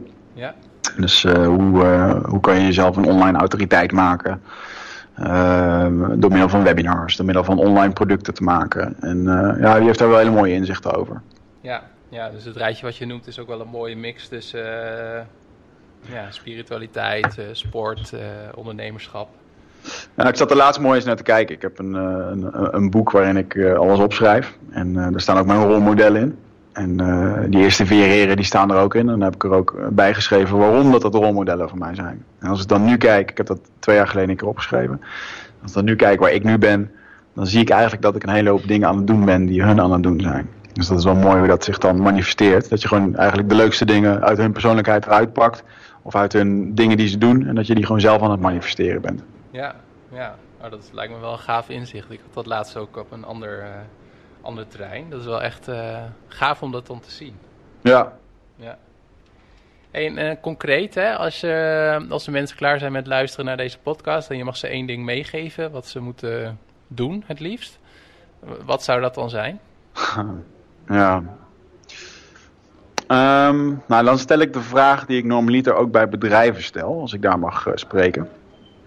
En dan vraag ik altijd, wie is er gelukkig met zijn baan? En dan steekt vrijwel iedereen altijd zijn hand op.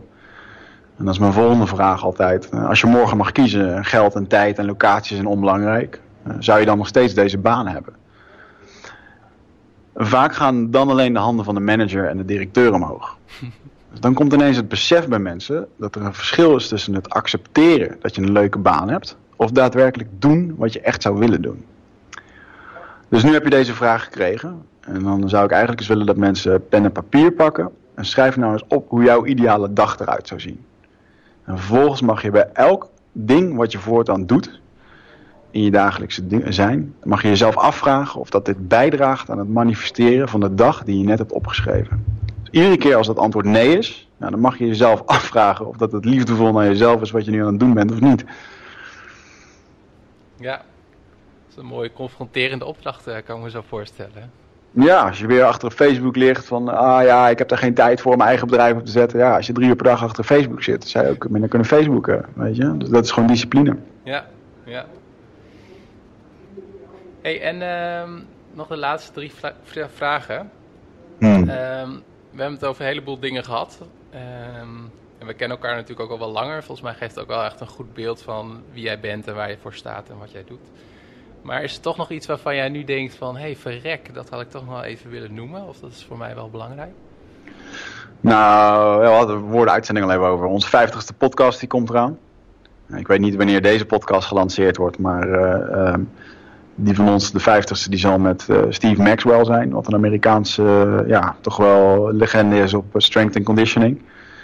Dus daar ben ik echt wel super trots op. Ik vind het helemaal tof dat dat soort mensen in de studio komen. Um, ik heb overigens vannacht ook nog met Tim Ferriss lopen mailen, uh, die nu in Parijs zit, of dat die bij ons in de podcast wil komen. En dan kreeg ik gewoon een hele beleefde, uh, niet op dit moment, maar in de toekomst probeer het zeker weer. Dus dat is helemaal tof. ja. Ja, en uh, nou goed, we zijn onlangs gestart met de 12 Waves, wat een persoonlijk leiderschapprogramma is vanuit Eindbazen. Waarbij we alle tips van mij en Michel, alle ervaringen van alle coaches en mentoren en ervaringen die we hebben, die hebben we gebundeld in een 42 stappen programma. En natuurlijk ook met alle input van alle eindbazen. Dus dat is echt een programma waarbij we uh, ja, mensen willen helpen met dat persoonlijk leiderschap om zichzelf goed op de rit te krijgen. Zoals wij dat op dit moment doen. Mm Dus daarvoor, uh, uh, ja, dat gaat ook echt een product worden. We zijn officieel 1 juli gestart. toen was daar een, echt een datum aan dat je als deelnemer dan moest meedoen. Maar tegen de tijd dat dit online zal zijn, zal dit gewoon een product zijn wat je altijd kan kopen. Ja. Bij onze website. Ja, ik zal ook een link opnemen naar het Top. Bij de show notes. Ja, leuk. hey, en wat, uh, wat vond je van het interview? Ja, het is, het is altijd leuk om een keer aan de andere kant van de microfoon te zitten. Omdat ik natuurlijk zelf veel interviews doe. Maar ik, ja, ik vond het een heel leuk gesprek. Ik denk dat je... ik heb er over alles mogen praten wat ik leuk vind. En daar word ik altijd vrolijk van. Ja, ja, daar word ik ook vrolijk van. Als mijn gasten ook in hun element zitten, echt in hun kracht, in hun passie zitten, dan, dan levert dat sowieso een boeiend gesprek altijd op. Ja, ja. Dat top. Dankjewel in ieder geval. Ja, nog een laatste vraag. Hè? Ehm, waar ben jij, ben jij zelf te vinden op, uh, op internet en social media? Ja, ik uh, zit op Facebook. Nou goed, er zijn niet zo heel veel Wicherts in Nederland. Dus als je op Wichert Meerman zoekt, dan, dan kom je al vanzelf. Instagram.com slash Wichert Meerman. Twitter is twitter.com slash Wichert Meerman. Ja, en Facebook, daar kan men mij ook vinden. en op eindbazen.nl natuurlijk. Ja. Nou Wichert, hartstikke bedankt voor, voor het interview. Ja, jij ook bedankt. Dit was het einde van mijn interview met Wichert. Als bonus volgt hierna het interview dat Wichert met mij heeft gehad voor de Nutrifit podcast. De rollen zijn dus omgedraaid. Ik zit dan aan de andere kant van de microfoon. Dus je kan nu stoppen of doorluisteren. Anyway, here we go.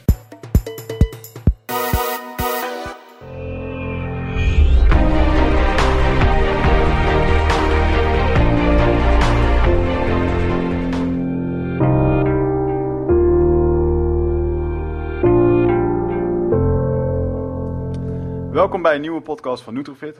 En dit is alweer de derde aflevering. Um, we're going strong. En vandaag hebben we niemand minder dan Peter Joost in de studio. Of in de studio, in de eigen thuisstudio moeten we zeggen. Thuisstudio, ja klopt. Thuisstudio.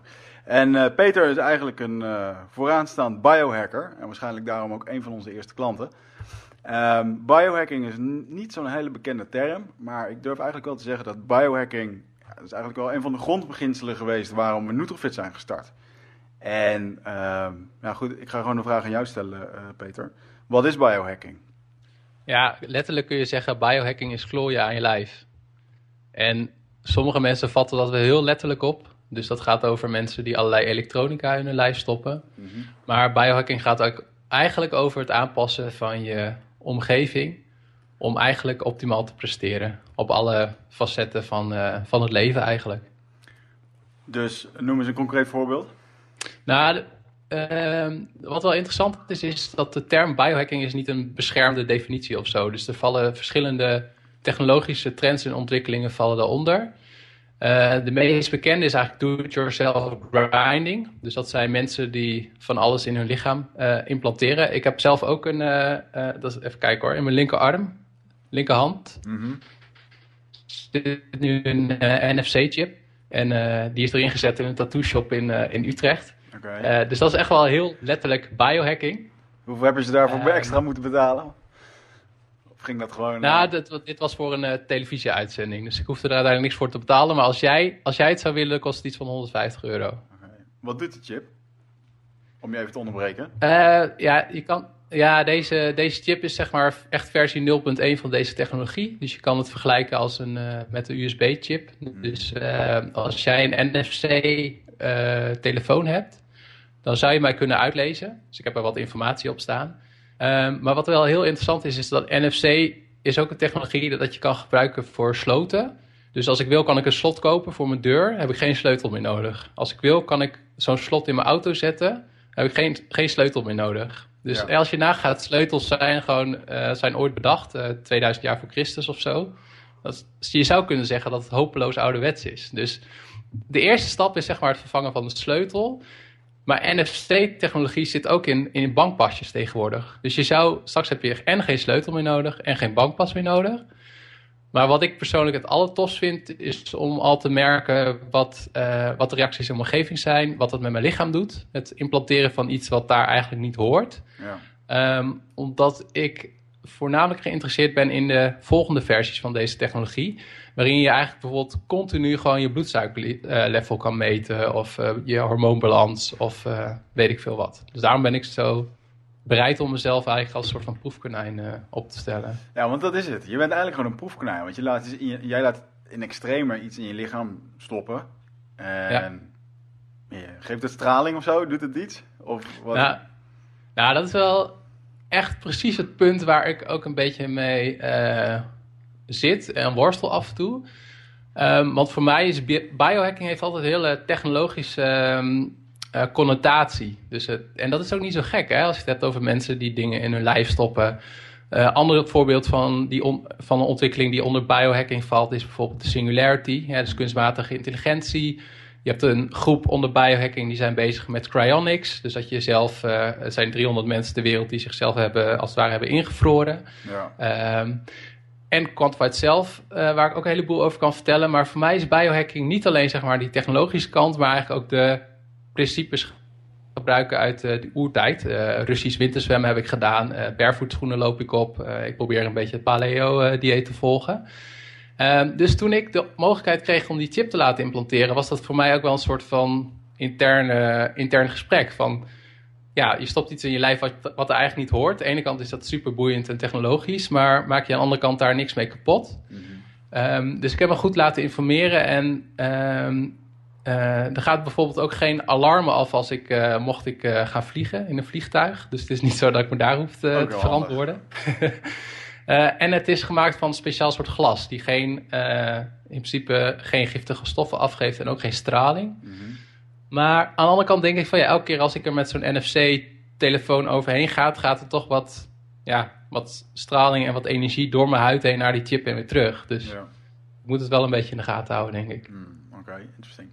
Even een klein detail over de camera. Zou je iets meer in het midden van de camera kunnen zitten? Want hij pakt het splitscreen. Ja, top. Voor de kijkers thuis maakt het hem aangenaam. Ja. Um, alright. je noemde net de term uh, quantified self. Die ligt heel dicht bij biohacking. Mhm. En uh, wat, wat, wat zijn de twee? Wat is de relatie waar, uh, Leg het maar uit. Wat is quantified self? Nou, ik ben denk ik al heel mijn leven lang bezig met quantified self. Zonder dat ik wist dat het de term quantified self was. Uh, en het voorbeeld wat ik graag vertel is dat ik, uh, ja, denk drie, vier jaar geleden uh, ging hardlopen. En ben sowieso veel bezig met, met sporten. Tegenwoordig vooral met crossfit. in combinatie met wielrennen en hardlopen. Ja. en toen was ik met name veel aan het hardlopen. En ik weet niet of je dat kent. Ik had echt zo'n big ass Garmin hartslagmeter. Mm tegenwoordig zijn die dingen veel kleiner, maar dat, die zit op je, op je sporthorloge. Maar dat is echt een enorme unit, omdat die nog de GPS-unit eh, erin heeft. Uh, en een uh, hartslagband. en daarmee, daarmee ga ik trainen. Dus afstand, snelheid, tijd, hartslag, zones, et cetera. Ehm, en ik weet nog heel goed, want ik ging naar buiten om een bepaald intervaltraining te doen, of een vijf kilometer, weet ik veel. En er gebeurde iets of de, uh, mijn hartslag die werd niet, niet geregistreerd of de GPS werd niet geregistreerd. Dat ik echt dacht van, ja weet je, wat is het nut van... Zo geïrriteerd dat ik naar huis ging, omdat ik echt zoiets had van, ja, wat is de purpose van deze training te doen als, het, als de activiteit niet wordt geregistreerd. Uh, en ik weet nog dat ik dat verhaal aan mijn vriendin vertelde en die zei van, joh, wat, wat is dit? What the fuck? Je moet hier echt wat mee doen. En toen dacht ik, ja, dat is eigenlijk iets waar ik al heel lang mee bezig ben. Dan specifiek zeg maar met, uh, met sporten en dat loggen en dan proberen ja, je afstand te verbeteren of bepaalde hartslagzones te trainen om effectiever te trainen. Um, en toen kwam ik er eigenlijk achter dat er een hele community in de wereld is die uh, Quantify zelf doet um, met hoofdletter Q en een hoofdletter S. En eigenlijk proberen die alle aspecten van je leven te kwantificeren. Dus het begint zeg maar, bij uh, runkeeper en hartslagmeters. Mhm. Tot aan hoeveel stappen zet ik per dag, wat eet ik per dag, wat drink ik, uh, hoe goed slaap ik, uh, wat is mijn stressniveau. nou, je kan het eigenlijk zo gek niet verzinnen, of je kan het eigenlijk wel in getallen kwantificeren. Dat is eigenlijk quantified self. Ja, het is af en toe, ehm, ik zie wel eens wat voorbij komen. En natuurlijk in onze branche voornamelijk in de voeding. Alleen, ehm, je ziet het inderdaad overal in terug van mensen die uh, van, van, bloedwaardes tot en met um, het aantal vetten wat men eet en cortisol wat we naar beneden willen halen. Alles is in principe te meten. volgens mij kan je behoorlijk geavanceerde testen kopen online op internet waar je van alles in kan meten en wat je op kan sturen naar labs. Dus het gaat best wel, het gaat best wel ver. Ja, klopt. Je kan inderdaad ja, ja, ja, ik heb zelf onlangs ook mijn uh, uh, bacteriekolonie uit mijn ontlasting, uit, mijn, uit mijn neus, uit mijn wangen, rond mijn genitaliën en zo. Daar heb je allemaal testen voor om dat op te sturen. Tot aan genenanalyses van, van je DNA-set. Oké. Met als doel dat je waarvoor heb jij dit nou, waarvoor heb jij die bacteriën opgestuurd? Nou, ehm, het doel dat is eigenlijk dat ik ehm, heel, heel nieuwsgierig ben eigenlijk naar naar mijn eigen lijf, naar mijn eigen lichaam, naar mijn eigen leven. Van kan je dat, kan je dat überhaupt vangen met data of met getallen? Mhm. Ehm, ik ben heel erg geboeid door nieuwe technologie. Dus ik hou gewoon van, uh, ja, zoals ze zeggen, nieuwe shiny things. Ik vind het gewoon leuk om dat soort dingen uit te proberen. Dus vroeger liep jij met je uh, horloge rond, alles te meten en te doen. En toen dacht je van, hier moet ik op mee. Ja, daar is het eigenlijk wat, uh, daar is er wat mee gegaan. En volgens mij komen de beste ideeën komen ook altijd voort uit een soort van frustratie. Hmm. Uh, en voor mij was het de frustratie van, uh, ja, waarom werkt het niet? En wat voor zin heeft het nog om, om te sporten als het niet wordt, wordt gemeten en gelogd? Ja. Ja, toen bleek dat er gewoon e-, echt een hele wereld achter zat van mensen die eigenlijk net zo, net zo gek waren als ik. Ja, want hoe groot is Quantisite zelf in Nederland en biohacking in het algemeen? Um, ik denk dat biohacking wat kleiner is dan Quantified zelf. Uh, Quantified zelf is een al iets meer gevestigde trend, als je het zo mag zeggen. Um, ik denk dat wereldwijd met uh, Quantified zelf um, ja, kleine miljoen mensen bezig zijn. En echt met biohacking misschien uh, eh, 200.000 mensen of zo. Ja. Die zich zelf echt biohacker noemen. Maar misschien is dat getal zelfs nog wat lager. Mag je zeggen dat jij Nederlands vooraansta meest vooraanstaande biohacker bent? Ja, dat mag je wel zeggen. Tenminste, dat vind ik wel van mezelf. je hebt een blog en je maakt, uh, je maakt er deels je levenswerk van. Dus uh, ja, dat is mooi. Ja, ja. Reis je, reis je veel naar Europa voor dit soort evenementen en zo? Is er veel te doen in Europa? Ja, er is wel, uh, nou, dat komt eigenlijk wel steeds meer op. Dus je hebt een, uh, als je zeg maar begint vanuit Quantified zelf, heb je uh, één keer per jaar een conference in San Francisco en één keer per jaar in Amsterdam. Uh, maar dat loopt al een tijdje. Je hebt ook af en toe meetups. En biohacking heb je, uh, de Finnen zijn er druk mee. Dus ik ben vorig jaar naar Helsinki geweest. Ik ga binnenkort naar Londen voor de Biohacker Summit.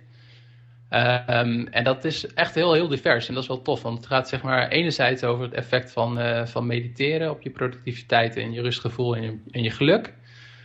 Um, anderzijds zijn er ook wetenschappers die vertellen over uh, dat ze bezig zijn met het uh, nabootsen in technologie van natuurlijke processen. Of bijvoorbeeld de opslag van data in DNA. Dus er zijn ook gewoon wetenschappers die bijvoorbeeld een, een, een, een sonnet van Shakespeare in DNA uh, programmeren, om het zo maar te zeggen. En die dan naar een ander lab sturen en daar weer uitlezen. Tot aan wetenschappers die gedachten over het internet aan het sturen zijn. Oh, en juist die balans tussen uh, die hard science, maar ook dingen als meditatie, voeding. in Finland is sowieso leuk, want die Finnen zijn ook helemaal gek van paddenstoelen. Dus ook van wat, wat kun je ook qua voeding met paddenstoelen die ook weer een positieve effect hebben op je, op je darmflora of op je cognitieve prestaties of weet ik veel wat. Mooi. Um, en als ik het toch even mag pluggen, in Nederland organiseer ik ook een reeks, uh, de biohacking meetups. En dan gaat het zeg maar ook over al die dingen. Dus over DNA-hacking tot je darmflora, tot aan uh, hoe kom je in flow. Dus er gebeurt gewoon heel, veel in Europa, waarin de Finland eigenlijk voorop loopt. Samen met Nederland, denk ik. Ja, maar ik denk dat er een hele hoop Nederlanders eigenlijk stiekem biohacker zijn, terwijl ze het zelf niet eens weten. Want uh, feitelijk, als je met je gezondheid bezig bent en uh, je houdt wat bij van je gewicht of hoe je je voelt of een dagboekje, dan ben je in het mini aan het biohacken. Ja, ja zeker als, je, als ik je mag aanvullen, als je daarbij ook bewuste keuzes maakt. Dus voor mij is ja, bij, bijhouden is al kwantiteit zelf. Maar als je dan ook op basis van inderdaad je dagboekje ook nog andere keuzes maakt of tot inzichten komt en daarna handelt. Dat is echt biohacking. Dus eigenlijk wat je zegt, veel meer Nederlanders biohacken dan ze weten eigenlijk. Ja, wat, uh, want ik kom eigenlijk tot de kern, want je bent nu een paar jaar bezig. En uh, je hebt een, een, blog, dat heet projectleven.nl, waar iedereen even kan gaan kijken. Ja. En um, je bent, uh, ja, je hebt niet stilgezeten. Je hebt best wel wat experimenten gedaan. zou je er eens een paar willen aanhalen? Welke, en wat daar je meest bijzondere bevindingen waren? Nou ja, ik heb eigenlijk bijzondere bevindingen en bijzondere projecten. Ehm, ik ben eigenlijk begonnen met um, ehm, 30 dagen geen koffie of 30 dagen geen alcohol. En dan kwam ik eigenlijk achter dat, ehm, dat hoe meer koffie ik drink, zeker in de middag, dat dat een negatieve invloed op mijn slaap heeft. Hetzelfde geldt voor alcohol. Dus ik drink alcohol drink in principe ook niet, niet meer twee of drie uur voordat ik ga slapen. Um, een van de projecten, experimenten waar ik in het begin heel veel aandacht voor heb gekregen, is uh, koud douchen. Uh, en dat, doe ik, dat heb ik ook niet in de zomer gedaan, want er moet wel een soort van uitdaging zijn. Dus dat had ik in uh, december gedaan, 2014 of zo. Ja. Maar het grappige was dat ik daar toen heel veel reactie op kreeg, maar dat het tegenwoordig met de nou, Wim Hof methode, et cetera, dat het gewoon al veel meer wordt geaccepteerd. En dat het AMC daar onderzoek naar doet van wat, is de, wat zijn de positieve effecten van koud douchen. Ja. Um, ik heb verschillende diëten geprobeerd.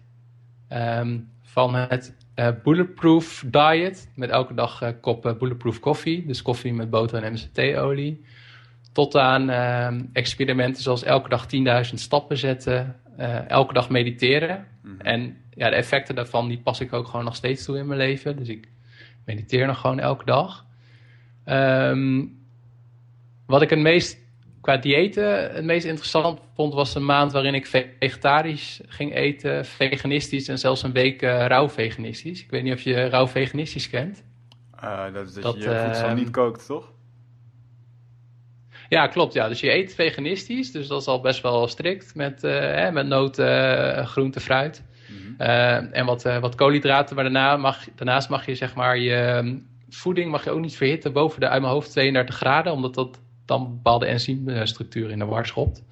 Uh, en ik ben toen, omdat ik ook toen, ik log dan in MyFitnessPal, dat is een app, wat ik eet. En ik log op mijn weegschaal, die is verbonden met internet, wat mijn gewicht is. Dus ik hoef er verder ook niet over na te denken. Het is niet dat ik, als ik ga wegen, dat ik dan moet opschrijven van uh, ik weeg zoveel of zo. Uh, maar toen ben ik achtergekomen dat ik één week raw vegan, ben ik ook twee kilo kwijtgeraakt. Dus als je echt, een, voor mij was het een soort van, van crash diet. Ja. Um, en een van de meest interessante experimenten, want ik doe soms, soms uh, haal ik dingen uit mijn leven, koffie, alcohol, warm water. Soms haal ik dingen in mijn leven, zoveel stappen zetten, mediteren. Of bijvoorbeeld uh, in januari heb ik elke dag een vreemd persoon aangesproken. Mm -hmm.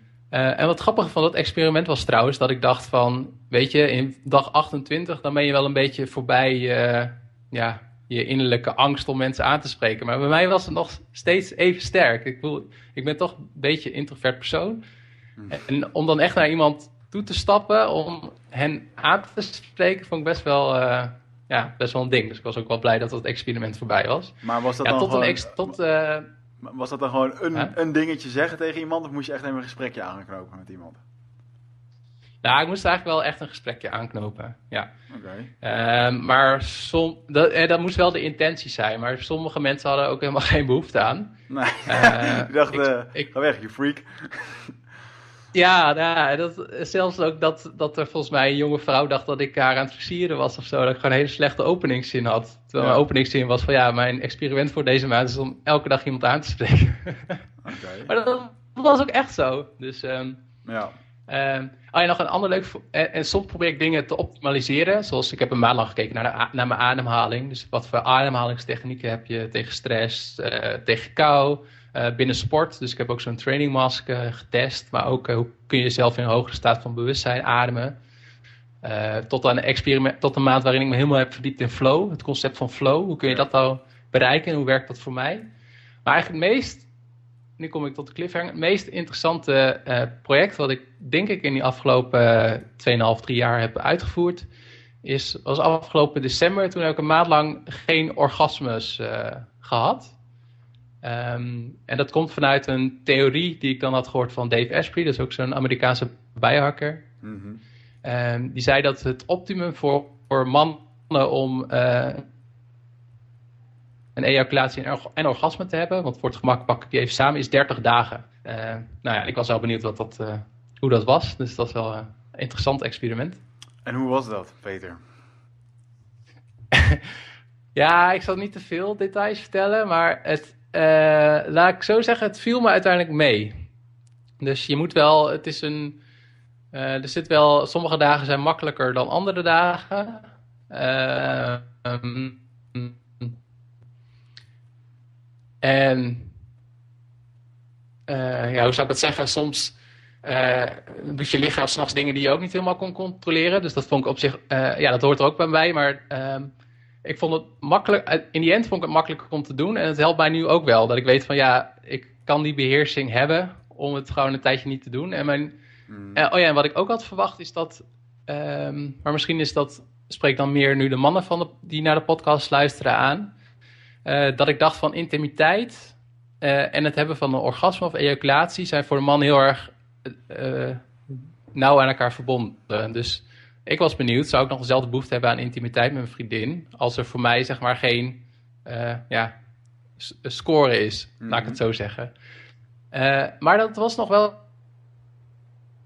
het geval. Dat, dat vond ik wel heel interessant. En um, ja, dat doen we toch ook wel op andere manier naar uh, seksuele intimiteit kijken. En ja, mijn vriendin was er ook, was ook wel enthousiast over het experiment. Dat ze zei van ja, eigenlijk zou elke man een keer, het hoeft niet direct een maand te zijn, maar misschien een keer een paar dagen zo'n uh, experiment moeten doen. En dat is sowieso wel een beetje de kern waarom ik die experimenten doe. Want het brengt me wel uit de comfortzone. Want ja, weet je, ik, normaal daarvoor, het klinkt misschien heel zwaar, maar ja, je bent gewoon in je leven, doe je gewoon, heb je gewoon bepaalde gewoonten. En die heb je ook ontwikkeld omdat die gewoonten een nut hebben. Want je hoeft niet al, altijd na te denken wat je nou gaat ontbijten of uh, weet ik veel wat. Ja. Maar ik vind het leuk van dat soort experimenten om mezelf even uit de comfortzone te halen. En met het ja, aanspreken van elke dag van een onbekende is dat natuurlijk wel heel leuk. Ja, het is wel goed. Ik heb het... Uh... Maar ja, ik weet niet, dat houdt me ook wel een beetje scherp of zo, denk ik. Waar je het net over had, over een maand lang geen orgasme komen, komt natuurlijk gewoon uit het Taoïsme. Waar men dit echt al jaren doet uit gezondheidsoverweging. omdat uh, er zijn bijvoorbeeld ook krekels en zalmen. Als die inderdaad klaarkomen, dan sterven ze direct daarna. Dus volgens het Taoïsme is die energie die erin zit bij iemand, dat is de levensenergie. En die moet je niet verspelen.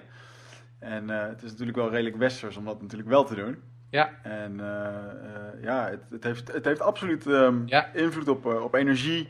Hoe je je voelt. En ja, het is een, een behoorlijk ingewikkeld uh, hormoonspelletje wat, daarmee, ja, wat je daar allemaal mee kan beïnvloeden. Um, maar ik denk dat het voor heel veel mensen natuurlijk ook al gewoon de gewoonte of de verslaving is, inderdaad, om het dagelijks te doen of niet. Ofwel, nou, dat zal iedereen voor iedereen verschillend zijn. Maar op het moment dat je het puur betrekt op je gezondheid, joh, daar zijn hele boeken over geschreven over wat, ja, wat daar de invloed van is. En het heeft ook zeker te maken met creatieve flow, dat soort dingen. Want alle energie die je normaal dan in je lichaam houdt, die lijkt dan in één keer zich veel beter te kunnen uiten in eh, een stukje inspiratie of creativiteit, een stukje motivatie. En uh, ja, ik heb er veel over gelezen. dus het is wel. Ja, ja. Ik ben het met je eens. Ja, nee, dat is ook zo. Je kan, en je hebt ook ademhalingstechnieken om, om dan je energie ook inderdaad uh, uh, ja, te laten stoppen en terug te laten keren. En dat vind ik sowieso ook wel het boeiende van biohacking. Dus je kan een heleboel, ik kan mijn darmflora laten analyseren en ik kan een hersenscan maken en ik kan mijn genen laten analyseren. Mm Maar ja, ik heb laatst ook een, uh, ik weet niet, een ayahuasca-ceremonie uh, meegemaakt, noem maar wat. En net als waar we net over hadden, over slapen. Ik bedoel, er zijn dingen die we echt bij geen mogelijkheid nog in kaart kunnen brengen. En waarvan ik het ook interessant vind of we dat überhaupt zouden moeten willen ook. Ja, ja goed. Uh, ik, op sommige vragen zullen we nooit antwoord krijgen. Maar ik denk wel dat dat soort dingen wel... Het is een expansie van jezelf. En die kun je lichamelijk of geestelijk of spiritueel opzoeken. Um, en ik denk dat een van de allerbelangrijkste dingen daarin is dat je uh, ook de confrontatie met jezelf durft aan te gaan. Hè? Dus dat je, uh, je doet het voor jezelf. Je wil er zelf beter van worden. En daar zijn heel veel mogelijke manieren voor. Ja. Even terugkomen. Ja, mag ik even terugkomen op jouw um, um, op twee dingen die je net noemde? Je hebt een aantal diëten geprobeerd. En um, welk, welk dieet was je? Kan je eventjes in het kort vertellen wat het bulletproof dieet deed, wat het paleo dieet deed en wat het het vegan uh, dieet Daar ben ik ook wel benieuwd naar. Wat zijn daar je bevindingen van?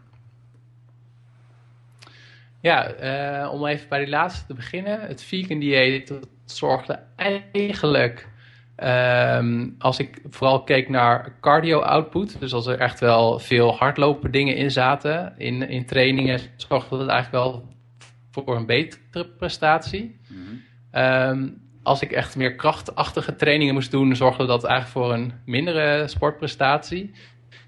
Ik had ook het idee dat ik iets minder scherp was die maand. Um, het, het bulletproof dieet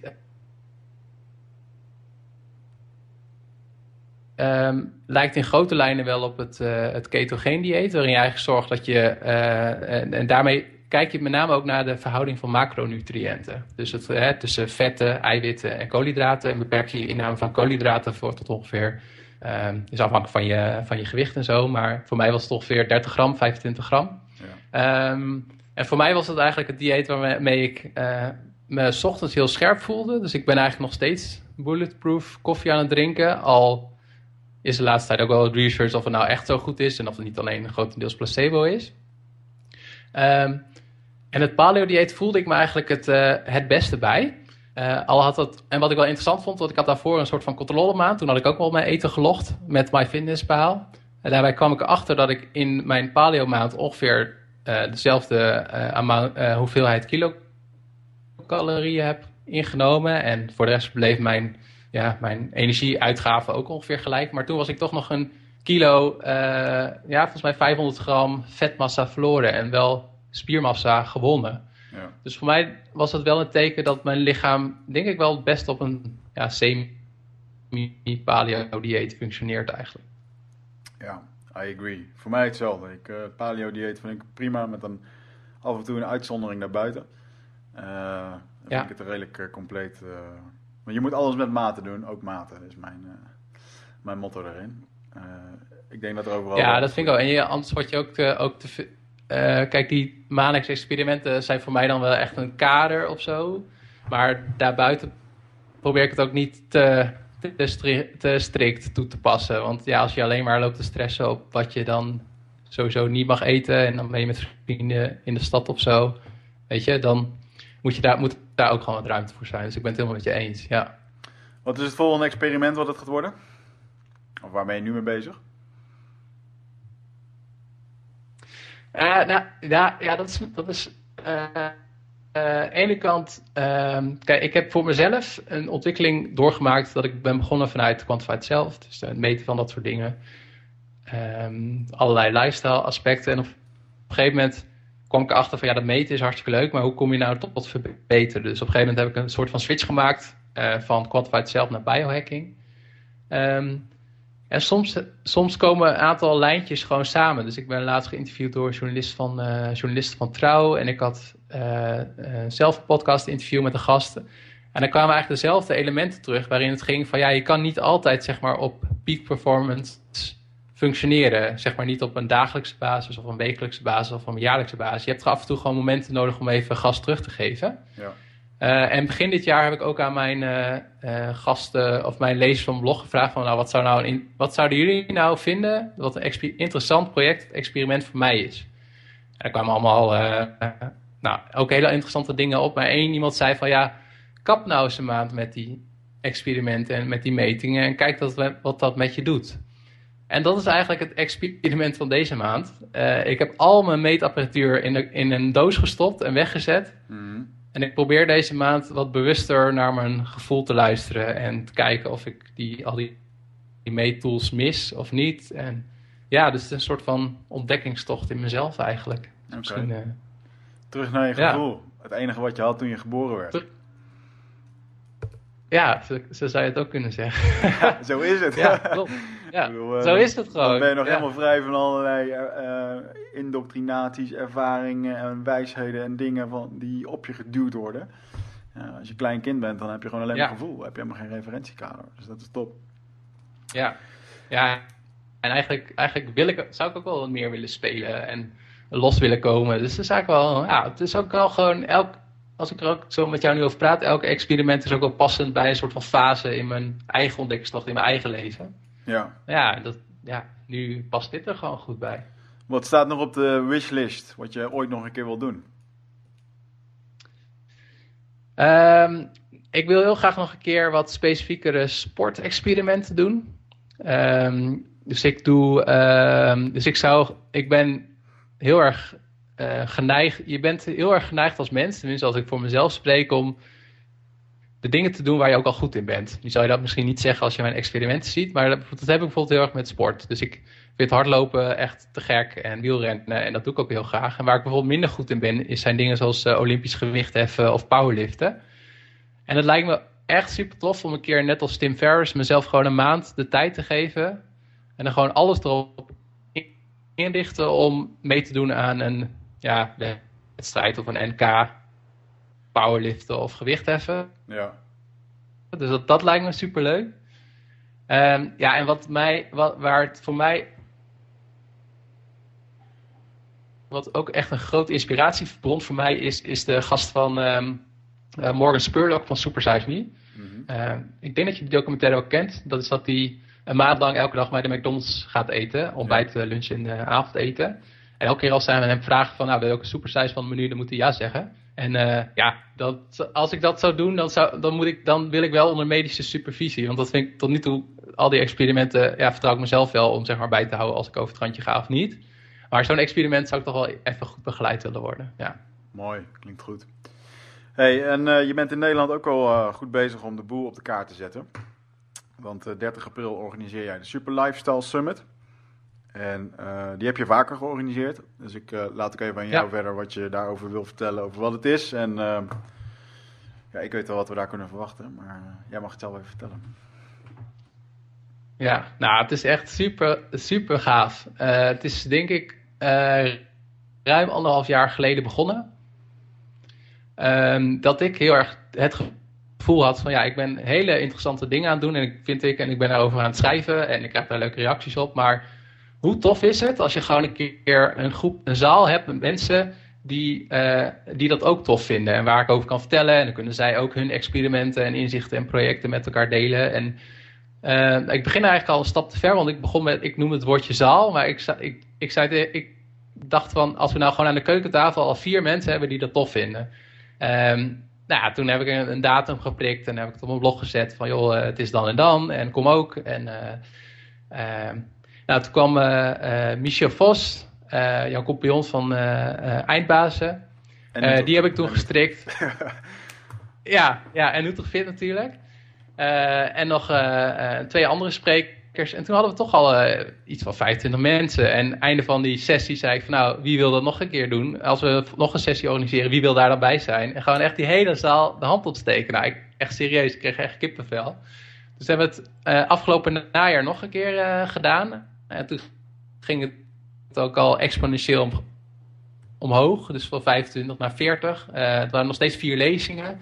Het ging ook over uh, neuroplasticiteit en uh, we hadden een, een paneldiscussie met de drie grootste paleoblogsters van Nederland. en het ging dan over biohacking en ook uh, Leonardo had het dan over training en crossfit. En ja, dat was ook echt super gaaf. En ja, je, je merkt gewoon in, in, in de aandacht die er is dat, het, uh, dat gewoon het, de thema's die eromheen hangen. Dus dat gaat zeg maar over. Ik vertel wat over biohacking, wat heel erg technisch is. Maar het kan ook gaan over meditatie. Of het kan ook gaan over het paleo-dieet. Wat zeg maar een hele andere kant van het spectrum is. Ja. En toen hadden we uh, uh, 30 april gepland. En dat gaan we ook gewoon weer groter doen. Dus in plaats van vier lezingen, zijn er nu zes lezingen. Er komen ook uh, lunch, of zelfs zeven lezingen. Er zit nu ook gewoon een lunch bij. Ja, en de line-up vind ik gewoon echt heel gaaf. Een internationale spreker, um, iemand die vertelt over koude training, iemand die vertelt over hormoonbalans, optimaal trainen voor defensie, de kracht van je mind. En ja, ik ben ook heel erg nieuwsgierig naar de slotspreker, die het gaat hebben over persoonlijke ontwikkeling met psychedelische middelen. Ik dus, denk dat het de beste presentatie van de dag is. Superlifestylesummit.nl voor meer informatie. Ja, Sorry, wat zei je, Wichert? Ik denk dat het de beste presentatie van de dag gaat worden, maar ik ben misschien bevooroordeeld. Um, maar uh, nee, wel leuk dat ik daar mag spreken, want het is wel een, um, een dingetje wat um, heel erg ontploft is na natuurlijk onze, onze Eindbazen podcast. En ik denk dat het een van de meest... Uh, bekeken onderwerpen is en ook wel het meest besproken als ik kijk naar fans van joh, wat voor de leukste aflevering, dan zijn het vaak wel de ayahuasca afleveringen en uh, ja, mensen zijn toch wel heel erg nieuwsgierig daarnaar. En ja, het is wel grappig om nu alle kennis in één keer en alle ervaringen bij elkaar te pakken, om dat in één presentatie te stoppen En dat gaat wel een mooie mix worden van mijn ervaringen, een stukje uit mijn leven ook natuurlijk, want het hoort er ook gewoon bij. En ja, alles wat, wat het mij heeft gebracht. En dan vooral ja, de basis van het hele van de hele presentatie is niet zozeer de psychedelische middelen. Ja, die worden zeker benoemd. Maar de kernboodschap gaat zeker worden dat je de confrontatie met jezelf aangaat. Om uh, ja, toch een beter persoon te worden. Waarbij het uitermate geschikt is om, uh, om, dat soort dingen te doen. Dus ik kijk ernaar uit, man. En volgens mij gaan er links en rechts heb ik al wat mensen gezien die erheen gaan. Dus ehm, hoeveel mensen verwacht je? We verwachten iets van 60, 70 mensen. Ja. Uh, en wat zo super gaaf is, want het zijn allemaal dedicated mensen die gewoon op een zaterdag naar Amersfoort komen. En die gewoon al die mix aan onderwerpen gewoon gaaf vinden. En ja, dat hoor ik ook heel vaak terug. Van, het zijn ook, eh, de sprekers zijn super vet en ik leer altijd wel nieuwe dingen. Maar het is ook gewoon dat je samen met een, met een ja, soort van community bent die, allerlei, die allemaal wel gewoon op allerlei aspecten van hun leven beter proberen te worden. Dus ik heb er, als ik er zo met jou over praat, al echt wel mega veel zin in. Mooi, mooi. Waar kunnen mensen jou uh, vinden? Welke sociale media, welke websites? Wat wil je nog even benoemen? Ja, mijn uh, homebase is uh, projectleven.nl. Um, ik heb zelf ook een podcast. Dat kun je ook wel vinden op projectleven.nl. Maar op iTunes en Stitcher en Overcast kun je naar Project Leven Show. Um, op Facebook, Project Leven. En ga als je op Facebook bent ook naar Super Lifestyle Summit. als je dat ook gewoon zoekt, facebook.com slash Super Lifestyle Summit. Uh, Instagram, Project Leven. En op Twitter ben ik toch WP Joosten. Dus uh, op al die kanalen kun je me vinden. Oké, top. Dan wil ik jou bedanken voor deze podcast. En ja, goed, we zullen je vast nog wel een keertje terugzien. Ofwel in een andere samenwerking je terug laten komen op Nutrofit. Ik wens je heel veel succes met, het, met de voorbereidingen van de Super Lifestyle Summit. En ja, ik wens je veel succes met al je experimenten. Dankjewel dat je mee wilde doen met deze podcast. Ja, graag gedaan. Hartstikke leuk. En ik heb echt ook waanzinnig veel zin in de summit. En ik ben echt heel benieuwd naar, uh, naar jouw talk. We gaan het zien. Dankjewel en tot, ieder, tot de volgende keer.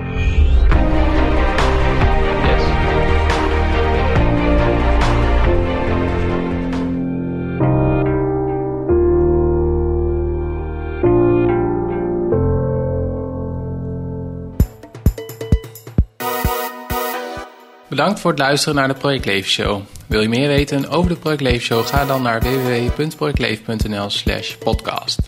Show notes van deze aflevering kun je vinden op www.projectleven.nl slash persoonlijk-leiderschap-podcast. Tot slot. Laat een reactie achter op de blog of op iTunes wat je ervan vond of waarover je nog meer wil weten. Wat je ook kan doen is mij een e-mail sturen op peter.projectleven.nl wil je niets missen van de Project Leven Show? Ga dan naar facebook.com slash projectleven of abonneer je op deze podcast via iTunes, Stitcher of Overcast. Abonneer je op mijn nieuwsbrief door te gaan naar www.projectleven.nl. De podcast werd mede mogelijk gemaakt door superlifestylesummit.nl. Lezingen en workshops voor en over een super lifestyle, zoals voeding, slaap, stress en sport. Kijk ook op superhumanbook.nl, waarin ik al mijn tips, hacks en habits voor optimale prestaties heb gebundeld in een boek.